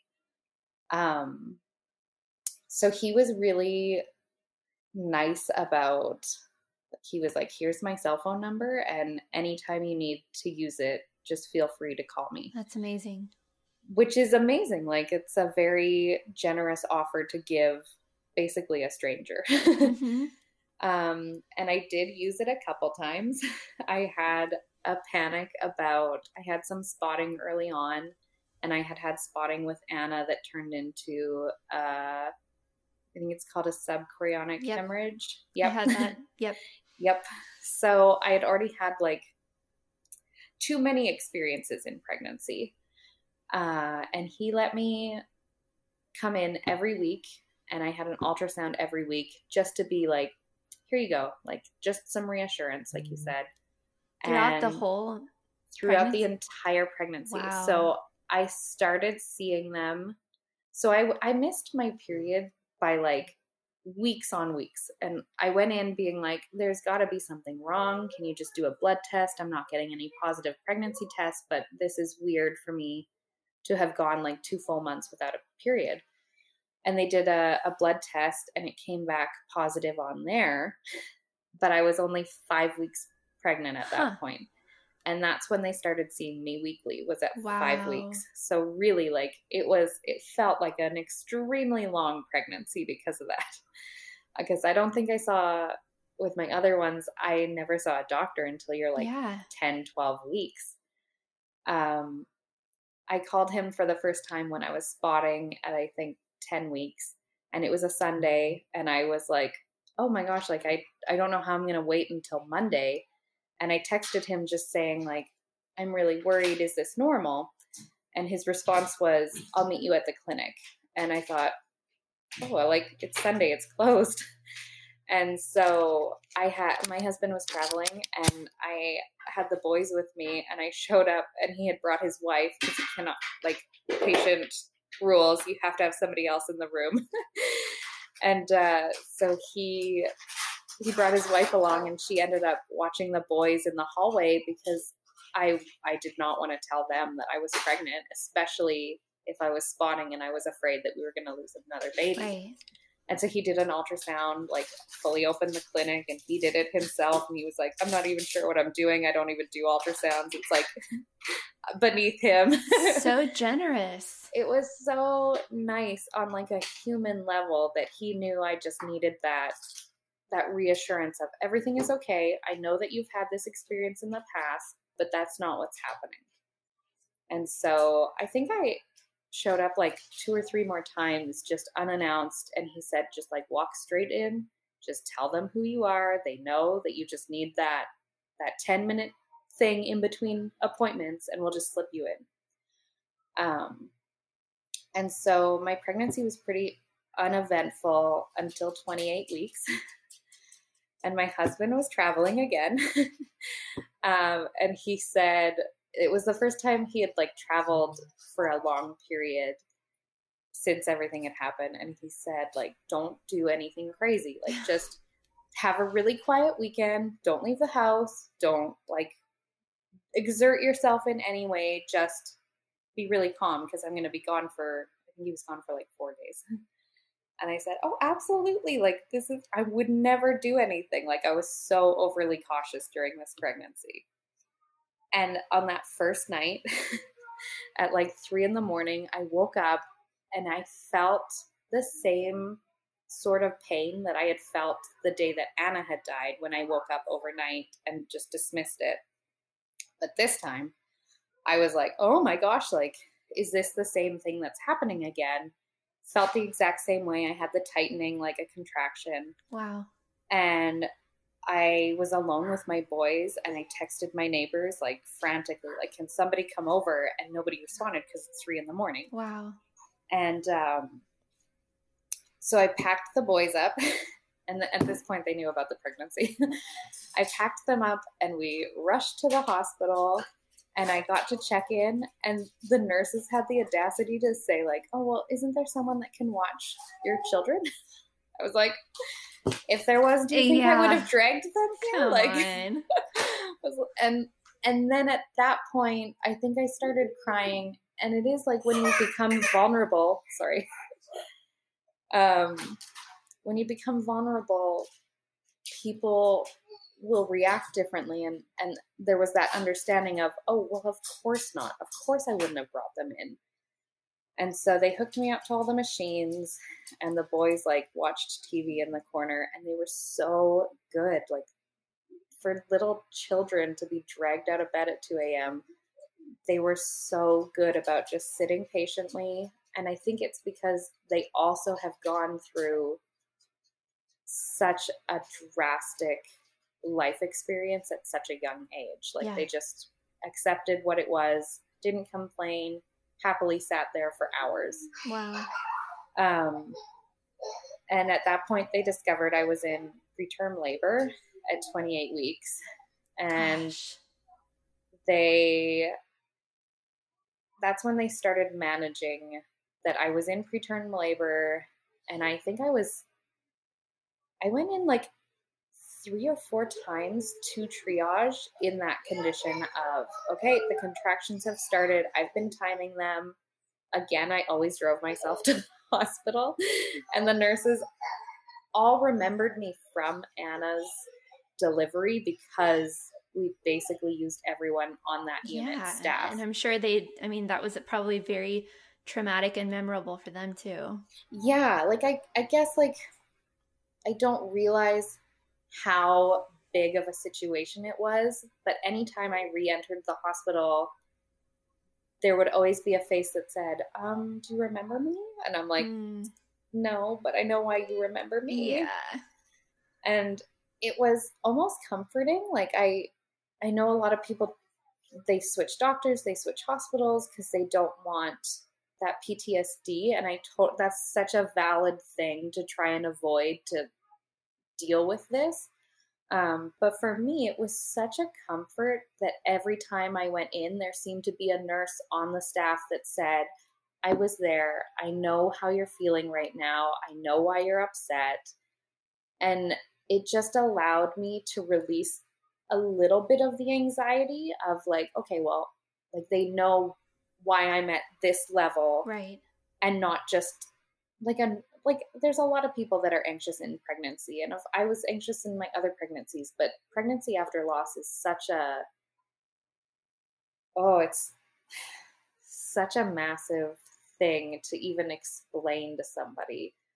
Um and to have people that haven't experienced it but they've experienced your story it's oh it's amazing like i i loved everyone who said those words to me like do you remember me and i'm like oh yes like i'm going to hear another story about your version of what happened that day um so it was really special um and that that lasted from 28 weeks until 30 weeks. I went in like three times. In so those. you weren't actually having to stay in the hospital. You were no. Just... So they would um, they would get my contractions under control um, with. Uh, I was on a couple different drugs, and then they would put fluid, like dump fluid, into me. Um, and then they would send me home, and it would be like three or four days later, and I'd be like, "I'm back!" Like still happening and they would up my medication and it would bring it down for a little bit and i would always have to keep going back. And that was such a routine at that point that on the day that I went in, I think it was like, oh, it was June 20th because I was like, of course it's the 20th. Right. um, I told my husband, I was like, I'm just going to I'm gonna go check into the hospital again. Yeah. And he was it had been such a routine that again we were just like, see ya. Like, I'm just going to go over there, pop in, they'll up my medication, and I'll mm-hmm. be back mm-hmm. within a couple hours. And I texted him from the hospital and I was like, So they're not going to discharge me this time. They're admitting me. And I think for anyone else, they probably would have been annoyed or scared. And for me, I was like, it was like winning the lottery. Like I've gone in so many times and I've never wanted to be discharged, and finally you're keeping me. Um, so I was excited, and I was like in full blown labor on that night. Wow! And how how many weeks were you? I was thirty and like two days. Okay. Um, so they uh, they did not want me having the baby that day. so they pumped me full of magnesium um, I'm probably the only person that you'll talk to that loved the feeling of magnesium. they were like, "You're gonna hate this. Nobody likes it," and I was like, "This is so great," because I felt it'd been like a year of just like such high strung anxiety, and it was just this like let go feeling of like, okay, well, this is fine. Mm-hmm. Um, and again, the nurse that checked me in remembered me from Anna's, and she was so comforting and so good. And they kept me in, um, what is it? It's not postpartum. Is it the delivery wing? I don't know. They kept me on that side because they were fairly certain they couldn't stop the contractions at this point. And so we had the NICU team come in and talk to us about delivering a preterm 30 week old baby. And everyone was pretty calm about it. Like nobody really wanted to deliver her that early, but they weren't like afraid of the topic if it was going to happen. Um, and how did that make you feel? I was at that point, I was so afraid of getting to the end and having another stillbirth that I didn't care when she came out. I just needed her out. I felt very confident in the NICU team. And I thought, there's no reason to jeopardize her future and leave her inside of me when I've got such a volatile history.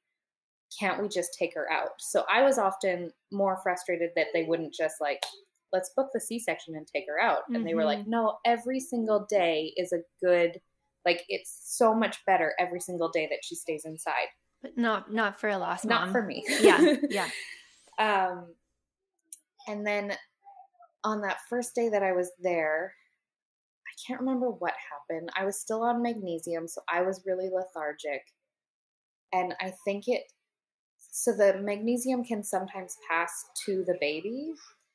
And so I think it made her really lethargic. And so they did a um, an ultrasound right on the bedside with me and her heart rate started slowing down, like on the screen, just started dropping. And in that moment, I went into such a panic because they flung like the the backrest back and like laid me flat. Nurses came running in, and I thought, this is too familiar. Yeah. I know how this ends. And so I started like sobbing, crying. And they're they're all dealing with their own stuff and nobody's really talking to me. And that's when the nurse that was in the room just like held my hand and like brushed my mm-hmm. hair and she didn't say anything. She just knew that I was not okay and she couldn't do anything else in that situation. So she was going to be the person that was with me. Um, I don't think my husband was there because he was with our boys. Had my that... mom hadn't come. Like we don't have any family yeah. in town, so it was such a juggle to be caring for them at home and then with us at the hospital. Had that nurse um, been at Anna's birth? No. So I asked okay. her because I thought this is really unique. It feels really um, connected to me in this moment that you would know I needed like those exact things. And then a day after the fact, she told me that she had also lost mm. a baby to stillbirth.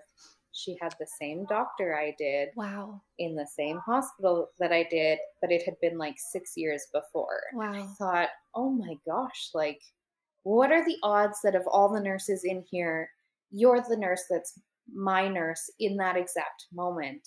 Oh, I just like I get chills all the time because I just feel like there's so many stories that Anna's story has like opened up to and it just spider webs out into like a million different women that are connected in this way and to like it's just the odds of her being my nurse was just so low that I couldn't believe that she was the one that was there in that moment.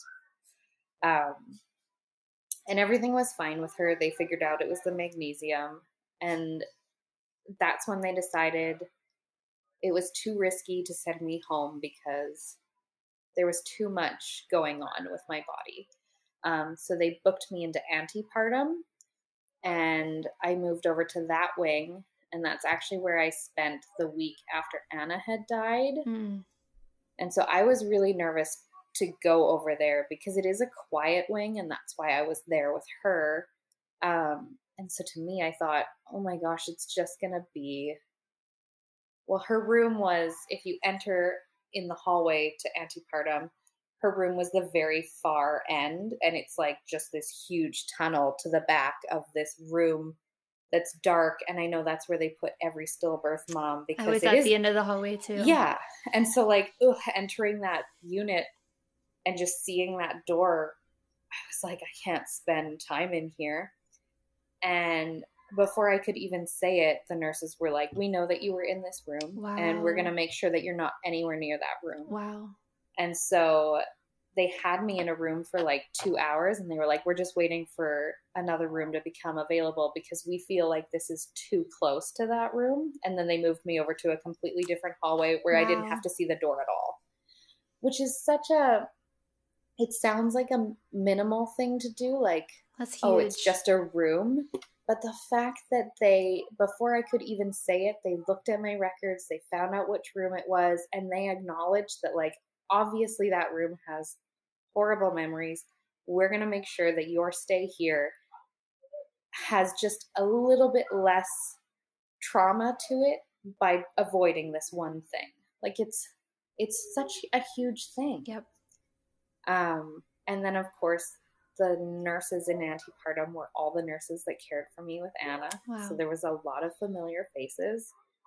Um, and then there was a few new ones that like knew my story, but they weren't part of that day. Um, but it felt like like family. Like I I was so happy to be in the hospital.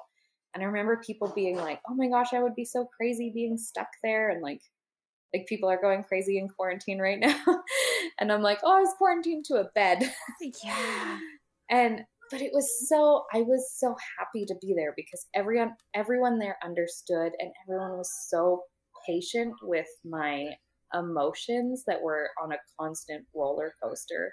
And I bet just um, being kind of constantly monitored was gave you peace of mind. Nice. Yeah. Yes. Um, I had because like they switch staff all the time, and I would have some that overnight I wanted the monitors on, and they would if I fell asleep and I moved and the monitors would come off, they'd be like, "It's fine because she's sleeping." but then I would wake up and you would hear nothing on the monitor, and I'd be like, and so it became this thing like where the nurses just knew like oh it doesn't matter if she's sleeping just go in and adjust her. And hearing her heartbeat i feel like it was the first time in her whole pregnancy where i accepted like this is another living baby and she is actually alive right now and she might actually be alive when i give birth and i hadn't been able to go there before that moment. Um, and I have like so many videos on my cell phone of just like staring at the the heart rate monitor in the hospital bed like there's her heartbeat like this is real this is happening and i'm sure that sounds absurd to other people who have never experienced loss that i'd be like i think i was like 32 weeks at this point and i still hadn't accepted that there might actually be a baby coming home with us. Mm-hmm. Um, so I was there from 30 weeks to 34 weeks. And Anna was born on 34 weeks on the dot on a Sunday. And my week switched over on a Sunday with Quinn. And I thought, ugh, I have like, that's just another daunting date to get through. Um, I like 34 weeks just seemed like this looming thing. And I thought, how did I get checked in at 30 weeks and they were willing to deliver her that day? And now we've pushed it out and pushed it out. And they, at that point, they were like, you're going to make it to 39 weeks. And I was like, no, take her out. Yeah. Um, and so 34 weeks was just a really big mental hurdle for me. And when we got through it, I thought, okay, like look at we did it. Like we got through 34 weeks. And she it came like with its own emotion like quinn is now older than anna will ever be. Um, but it felt good to get through it. Um, and i'd been having contractions this entire time and it just became like everyone was just like yep she's contracting like full on labor contractions they were always like three to five minutes apart so this was 34 weeks. And at that point, they still wanted to get me to 39 weeks, which seemed impossible to me. Like, I just, I didn't want to go any further. Like, I wanted her to be delivered. I didn't care if it was early. She was alive and healthy. She was fine. And every time they did an ultrasound, they thought like she was like three to four pounds. Like, so she was still little, and that's why they didn't want to deliver her. And overnight, so it was like 34 in one day. Overnight, I started feeling contractions. and I slipped on the contraction monitor because I knew how to hook up every machine in that room by that point. Uh, and the nurses loved it. Like, oh yeah, she's just hooking herself up because on their board they can see like everyone who's on a monitor, and it would just be like my name would just pop up even though they knew no one was in my room. but I was like, okay, well these are these are pretty big again, and they're coming close together again. So I'm just gonna monitor it so that it's on paperwork, and I can say to them, it was a pretty rough night again. Um, but they kept telling me like oh yeah it's normal to contract this much throughout the whole end of pregnancy and i thought that's absurd like this is a lot for women's bodies to go through.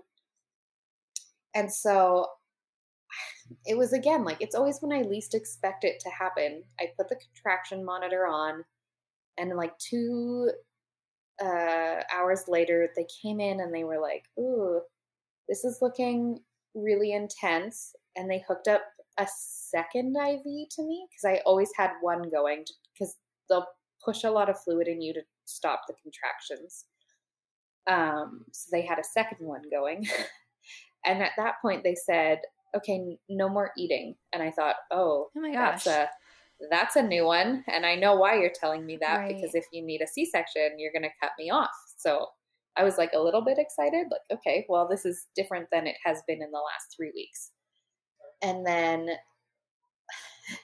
I call I texted my husband at like 9 a.m. and I was like, uh, I, we might be having a baby today. Like, I can't really feel the doctors because nothing's really changed. I'm still contracting, but I have been contracting this whole time.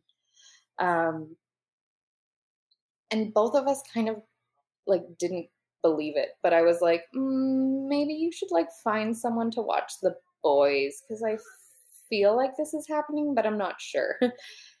and so he dropped them off at uh, their preschool teacher's house, who lives like a block away from the hospital. Um, and again, it's like one of those really beautiful sign things. It was her mother's birthday, and her mom had passed away years ago. So she was already having a really hard morning. And then she got the call from my husband saying, like, can you watch the boys? Because I think Alyssa's having a baby and she was like, "Oh, I'm so excited that it's on my mom's birthday." Like just there's so many little ways to connect grief things like that. Um so she was super excited and my husband got to the hospital and and we both were just like I guess I guess we're having a baby. Like it was very calm, especially in contrast to Anna's delivery. Mm-hmm. Um, and they wheeled me down the hall to the OR. and my doctor came in, and he was not in a suit and tie this time. and he was super calm. And my other births had been just very like clinical, um, like white sterile room. The doctor didn't really talk to me much. I didn't have a super close relationship with them. They were just my OB. Um, but this time when I went in, they let me take the antepartum nurse that had been really close to me during those weeks. And she's not normally allowed in the OR, but they let her come in with me because wow. um, I don't know if you had the same experience, but they don't let the husband in normally when they're doing the, the spinal, spinal block. Yeah. Mm-hmm. Uh, and so she got to be the person that like I held on to for that and she calmed me down during like all the pre-surgery stuff while we were waiting for Brandon to be allowed in. That's amazing. I know like there was just a lot of really compassionate choices that the hospital didn't have to make and they allowed exceptions because of our story. Um, which is I don't feel like you hear that a lot. Like there's so many rules involved in surgery especially so then to have that be um it was such a big deal to me to have her there and quinn's birth was it was still traumatic because it was coming after loss like it didn't i didn't have that feeling that everything was going to be all the or be okay all the way until the moment that she came out like there was still so much time for something to go wrong i felt like um So then my doctor came in and he's just like a super big, loud voice. And he was like, We're having a baby. Like he's like holding all the emotion for me and my husband who are just like panic still and silent. um, and he played music, which I had never been allowed in an OR, and it made such a big difference. Like it just brought such an air to the room that took away any of the memory. Um, so this was, sorry, I'm so bad at backtracking. This was the exact same OR that I delivered Anna in almost a year later. So I had so much anxiety going into that room because I thought everything is going to remind me of her. And he did everything possible to make sure that it was nothing like that day. So there was like fun, like party music. and he's an older gentleman. So I was like, this is amazing. That's awesome. yeah. Um, so she came out during Katy Perry's uh, Baby You're a Firework, which was his choice. And I was like, that's it's an amazing song choice for a delivery. um, and she came out. They thought she was gonna be like three to four pounds, and she came out five ten. Wow! so they were like, like he lifted her out, and he was like, she is big. Like surprised everyone in the room, and that made me feel so good because I thought, okay, well she's gonna do fine in the NICU. Yeah. Um, and they they brought her over to me right away, um, which I hadn't experienced in a C section before. Usually they clean them up and weigh them and all that, but they brought her immediately to me. Um, and that's it was a hard moment for me, and I I regret it because I wish we had like the pictures that I have with the boys of like the first time I met her. But when she came out, like they didn't clean her off at all. And so she resembled Anna so deeply, and they have such striking similar features that all I could see in that moment was Anna and I I burst into tears because I could my mind couldn't separate them. Um and I just thought this is how it should have been and it isn't and now I'm like ruining this moment with my new daughter. I, it was such a rush of emotions in that split second, like split second. Um, and then they took her and they weighed her and they did all that. And then they brought her back a second time, I think, because they knew like that wasn't what that moment was supposed to be. And let's give her a second try at it. And it was a lot better. But it was just, there's no way to like describe it. Like it's just everything at once. Everything at once. Um, and she was alive. Like her scream was just like the best thing I'd ever heard in my life. And it was constant. She was such a loud screamer. And it was just like a like a closing of this chapter of we've done it. Um, we've come so far from almost a year ago. Like um, Anna died on May 20th, and Quinn was born on July 8th. So it was just over a year. Um, and it, it felt like like I've lived like 25 lifetimes in that year. Um, and we we had done it and we were there. Um, and then she went off to the NICU. and we spent a month in the NICU and to a lot of people, I think that seems really unfair. Um, I got a lot of comments that people were sad because I had waited so long for Quinn to join us, and now she was in the NICU, and she um, she was healthy in there, but she had um, oh, what's it called? Rady's, I think they're called. Um, her heart rate would slow down, um, but it would pick up. Like she never really needed too much intervention, but she couldn't be discharged because she continually had them. So we spent um, exactly a month in the NICU. We got discharged on August 8th, um, her one month birthday. And for me, I was never upset. It almost seemed like I got this additional newborn phase that doesn't exist for anyone else. Um, so I was really grateful for that, that she was so little and I got twice the amount of time in that space. Um, and the NICU was very private, so I didn't have like a rush of visitors and I didn't have people wanting to hold her. It was just me and her in that time. And I feel like our bond was so um, immediate just because it was only us there. Like my husband was there too. um, but I spent so much time. Like I would just, I would go and spend the entire day there. I knew the whole NICU staff. They're all amazing. I still talk to people from there. Um, and yeah, I just felt like it was reassuring that she was in a place where if anything happened, she was right where she needed to be.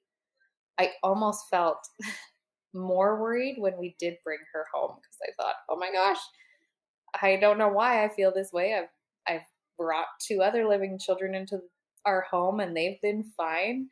And I never had I was such a sure of myself mom with them that I was so unsure with Quinn and that was unexpected, like new territory for me. Um so I liked that she was on a heart monitor at the hospital mm-hmm. and there was a nurse that was taking care of her. Everything was being monitored. I mm-hmm. saw her mm-hmm. stats all the time. Um, so I don't have like, I really enjoyed her time in the NICU, which is such a not norm thing. that it's so interesting to hear you talk about that because I remember following your Instagram post through that time and you know your your images were beautiful and what you were saying was beautiful and I, but I still had that sense of like oh, this must be so, this is so traumatic on top of like the trauma you've already been through. But um, it's really, I guess, fascinating to hear. And, and I can totally understand how that would feel like a, a place of safety. Again, you know, before the month before she came out to be constantly monitored, and then the month after to be constantly monitored, it just gives you that reassurance. Um, yeah. Because Shannon and I were talking about like, um, you know, the pros and cons of using a Doppler during pregnancy, or oh, yeah. or then the owlet thing that you can put on their feet once I they're born. I do have the owlet. yes. Um, so yeah, that's just like the ultimate to be in the hospital setting and have all of these incredible people helping you to support your baby and you.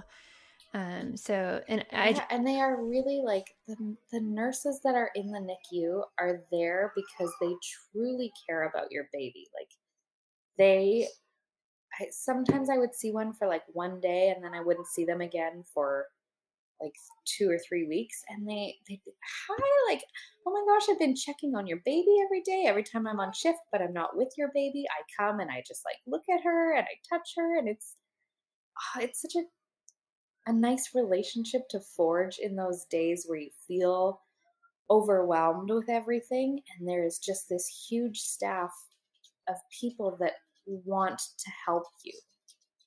Yeah.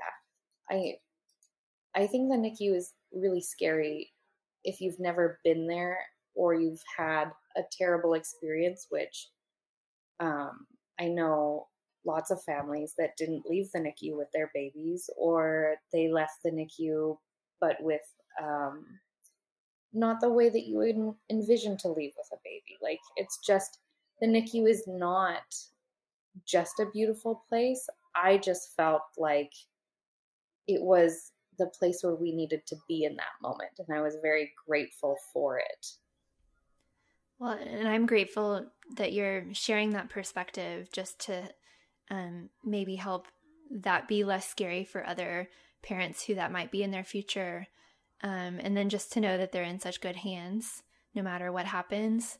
Um, and I also appreciate you sharing that moment of first having Quinn put in your arms and and not having it necessarily be like a redemptive moment like you yeah. dreamed of because um, that's actually something that's been a common thread through a lot of the the people that I've talked to and interviewed um, is just that it's it's a it's, it's complex because of what we've been through and I'm, you know, not projecting, but I'm kind of preparing myself that that could be, you know, similar for me, especially having another boy who mm-hmm. might look very much like Ellis. And so it's so good for me to hear you say that because I feel like if I do have a similar experience, it won't make me feel, hopefully, you know, ashamed or upset with myself. And that's, I think that's part of that moment for me. I was so, I was expecting it to be this amazing, like, oh, like moment of you've made it, high five, like everything is perfect now. We can put that behind us. And now we have this new story. And it wasn't at all. Mm-hmm. And, and I was just like upset with myself. Like, I hate looking back and not having that photo. And I asked my husband, like, why didn't you take a nice photo of us? And he was like, well, you were crying. Yeah. and you were like upset that she was near you. and I thought, oh, well, of course that wasn't, of course he wouldn't be like, okay, now smile for right. this beautiful picture. Yeah.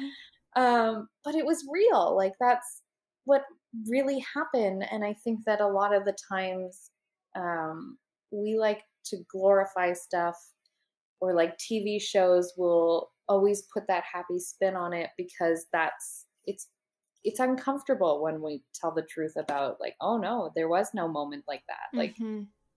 i still feel like i'm still waiting for something to happen with quinn and she's 10 months old now. But that feeling is just always right there like it's right at the like under my skin that something could happen and it's so easily like life is just so fragile and i wish we could accept how fragile it is instead of putting up blinders because it's easier to get through life if you just pretend that that stuff doesn't happen right yeah and that's about just that kind of day by day mantra again of being present and because we don't know what tomorrow holds, but just appreciating what we have today. Um, I had another thought that came through and then I lost it. That was, and now I remember what I was going to say, um, which was just like how um, well, I've I've been reading this book called "The Body Keeps the Score." I don't know if oh, you've heard, heard, of that. that. Yeah, I haven't read it, but I have heard of it. Yeah, and it's just um, I, I mean, I haven't finished the whole thing, but my understanding is our bodies hold on to trauma that we might not even be conscious of. Mm-hmm. And so for you to be back in that same room holding a baby girl, it just absolutely makes sense that that you know your body would be releasing that that trauma. Um, That's a good word for it, like releasing it. And and I had I knew so far in advance that I would be delivering in the exact same place that I I put such a huge fear of oh my gosh, I'm going to have to walk into that room again and I don't want to do that. Like it is a very massive like black hole at the end that you're like just being pushed towards and and you don't have a choice in any of it because of course I wanted Quinn, and like that's a you have to go through that in order to get her. Um, there's so much with pregnancy after loss that really forces you into these situations that I think with other traumas you aren't um you aren't like forced to refeel those feelings like I, I feel like pregnancy after loss is such a very unique thing to experience um,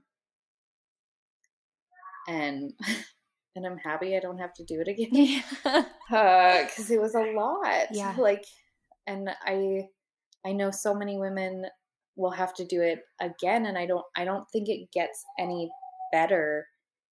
Like, I think a lot of people think, oh well, the first pregnancy after loss, but it it's that every time. Like, right.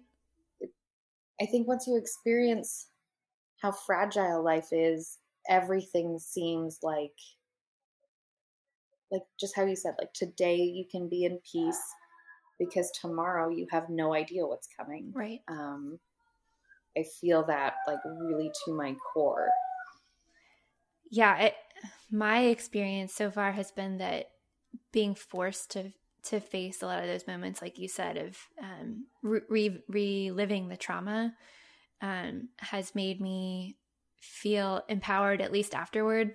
Not, mm-hmm. you know, necessarily leading up to it or, bef- you know, when I'm in the moment, but afterwards I'm like, well, I just, I just did that really hard thing. Um, yeah. For me, the first one was going to an ultrasound without anyone.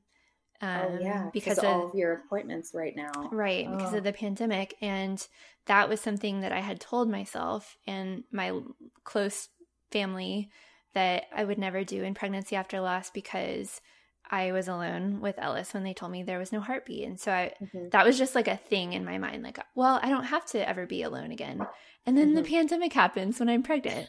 And so now suddenly I'm forced to go to potentially all the rest of my appointments, hopefully not um, by myself. And so there's still that fear every time, but it's definitely getting a little easier. I get more confidence every time. And um, I know that doesn't make me immune from something happening, but it certainly is making me feel like a badass. Um. Absolutely. Yeah. and you are. Yeah. I I do feel like like once you go through that stuff, it's like, oh well, like I know a lot of people are struggling with the quarantine and I I'm like, oh, my mindset is so different. It's like this is nothing. Yeah. Like, oh, this is great. I think I'm like like um I'm like, okay, well I spent like like four weeks in my antepartum bed and then I spent four weeks in NICU, like quarantine. So I've spent like two months quarantined into such a small area that this is great. Like, I'm like, oh, I get to be at home with my kids. like, I feel like I'm too happy right now. Yeah. people are like, is she having a mental breakdown? like, why is she okay?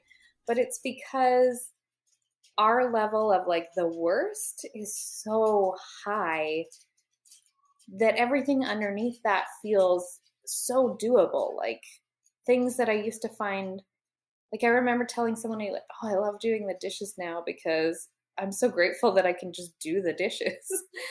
it's everything mm. becomes, every task becomes so much easier and sweeter because you know how much worse it has been and you've had to work really hard to get it to this sweet spot. Like it didn't just happen. There's a lot of work in between. Mm-hmm. Well, and I, I think it's so perfect that this episode is coming out today on both of our babies' birthdays, and just to kind of I love that we're ending our conversation this way of acknowledging, you know, how far we've come and how hard we've had to work to get to this moment. Um, and, you know, like we talked about earlier, there will probably be more hard moments to come, but now our, our threshold is definitely higher than most people's. And so I think, you know, I, know that we'll be able to face whatever life brings in the future and, and then just appreciate the moments of, of beauty and joy in between.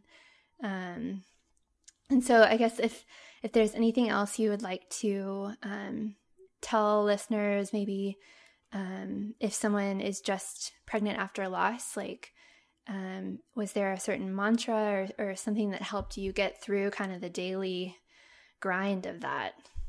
Um, I definitely like repeated a lot to myself that it was a different pregnancy, a different baby, a different outcome, which I'm sure has been like a common theme that you've heard. Um, I heard it from lots of other people, and I needed that reminder that even though uh, Anna's whole circumstances had happened, and yes, there was a chance it could happen again, there was also like I had already brought two living children home. I I was frustrated that I couldn't just like slip into the mindset I had with them of like, oh, of course my baby's going to be fine. I had to just constantly remind myself like this is different. I don't know what's going to happen, but it's going to be different. Like ev- it will not be the exact same as that.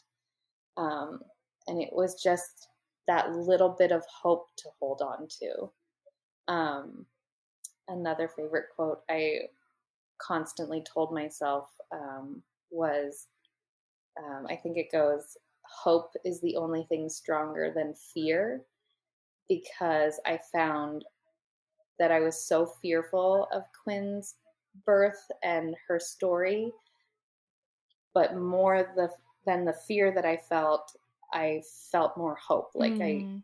I I had that always above the fear was just to keep going through the fear because there was still hope that it would be different.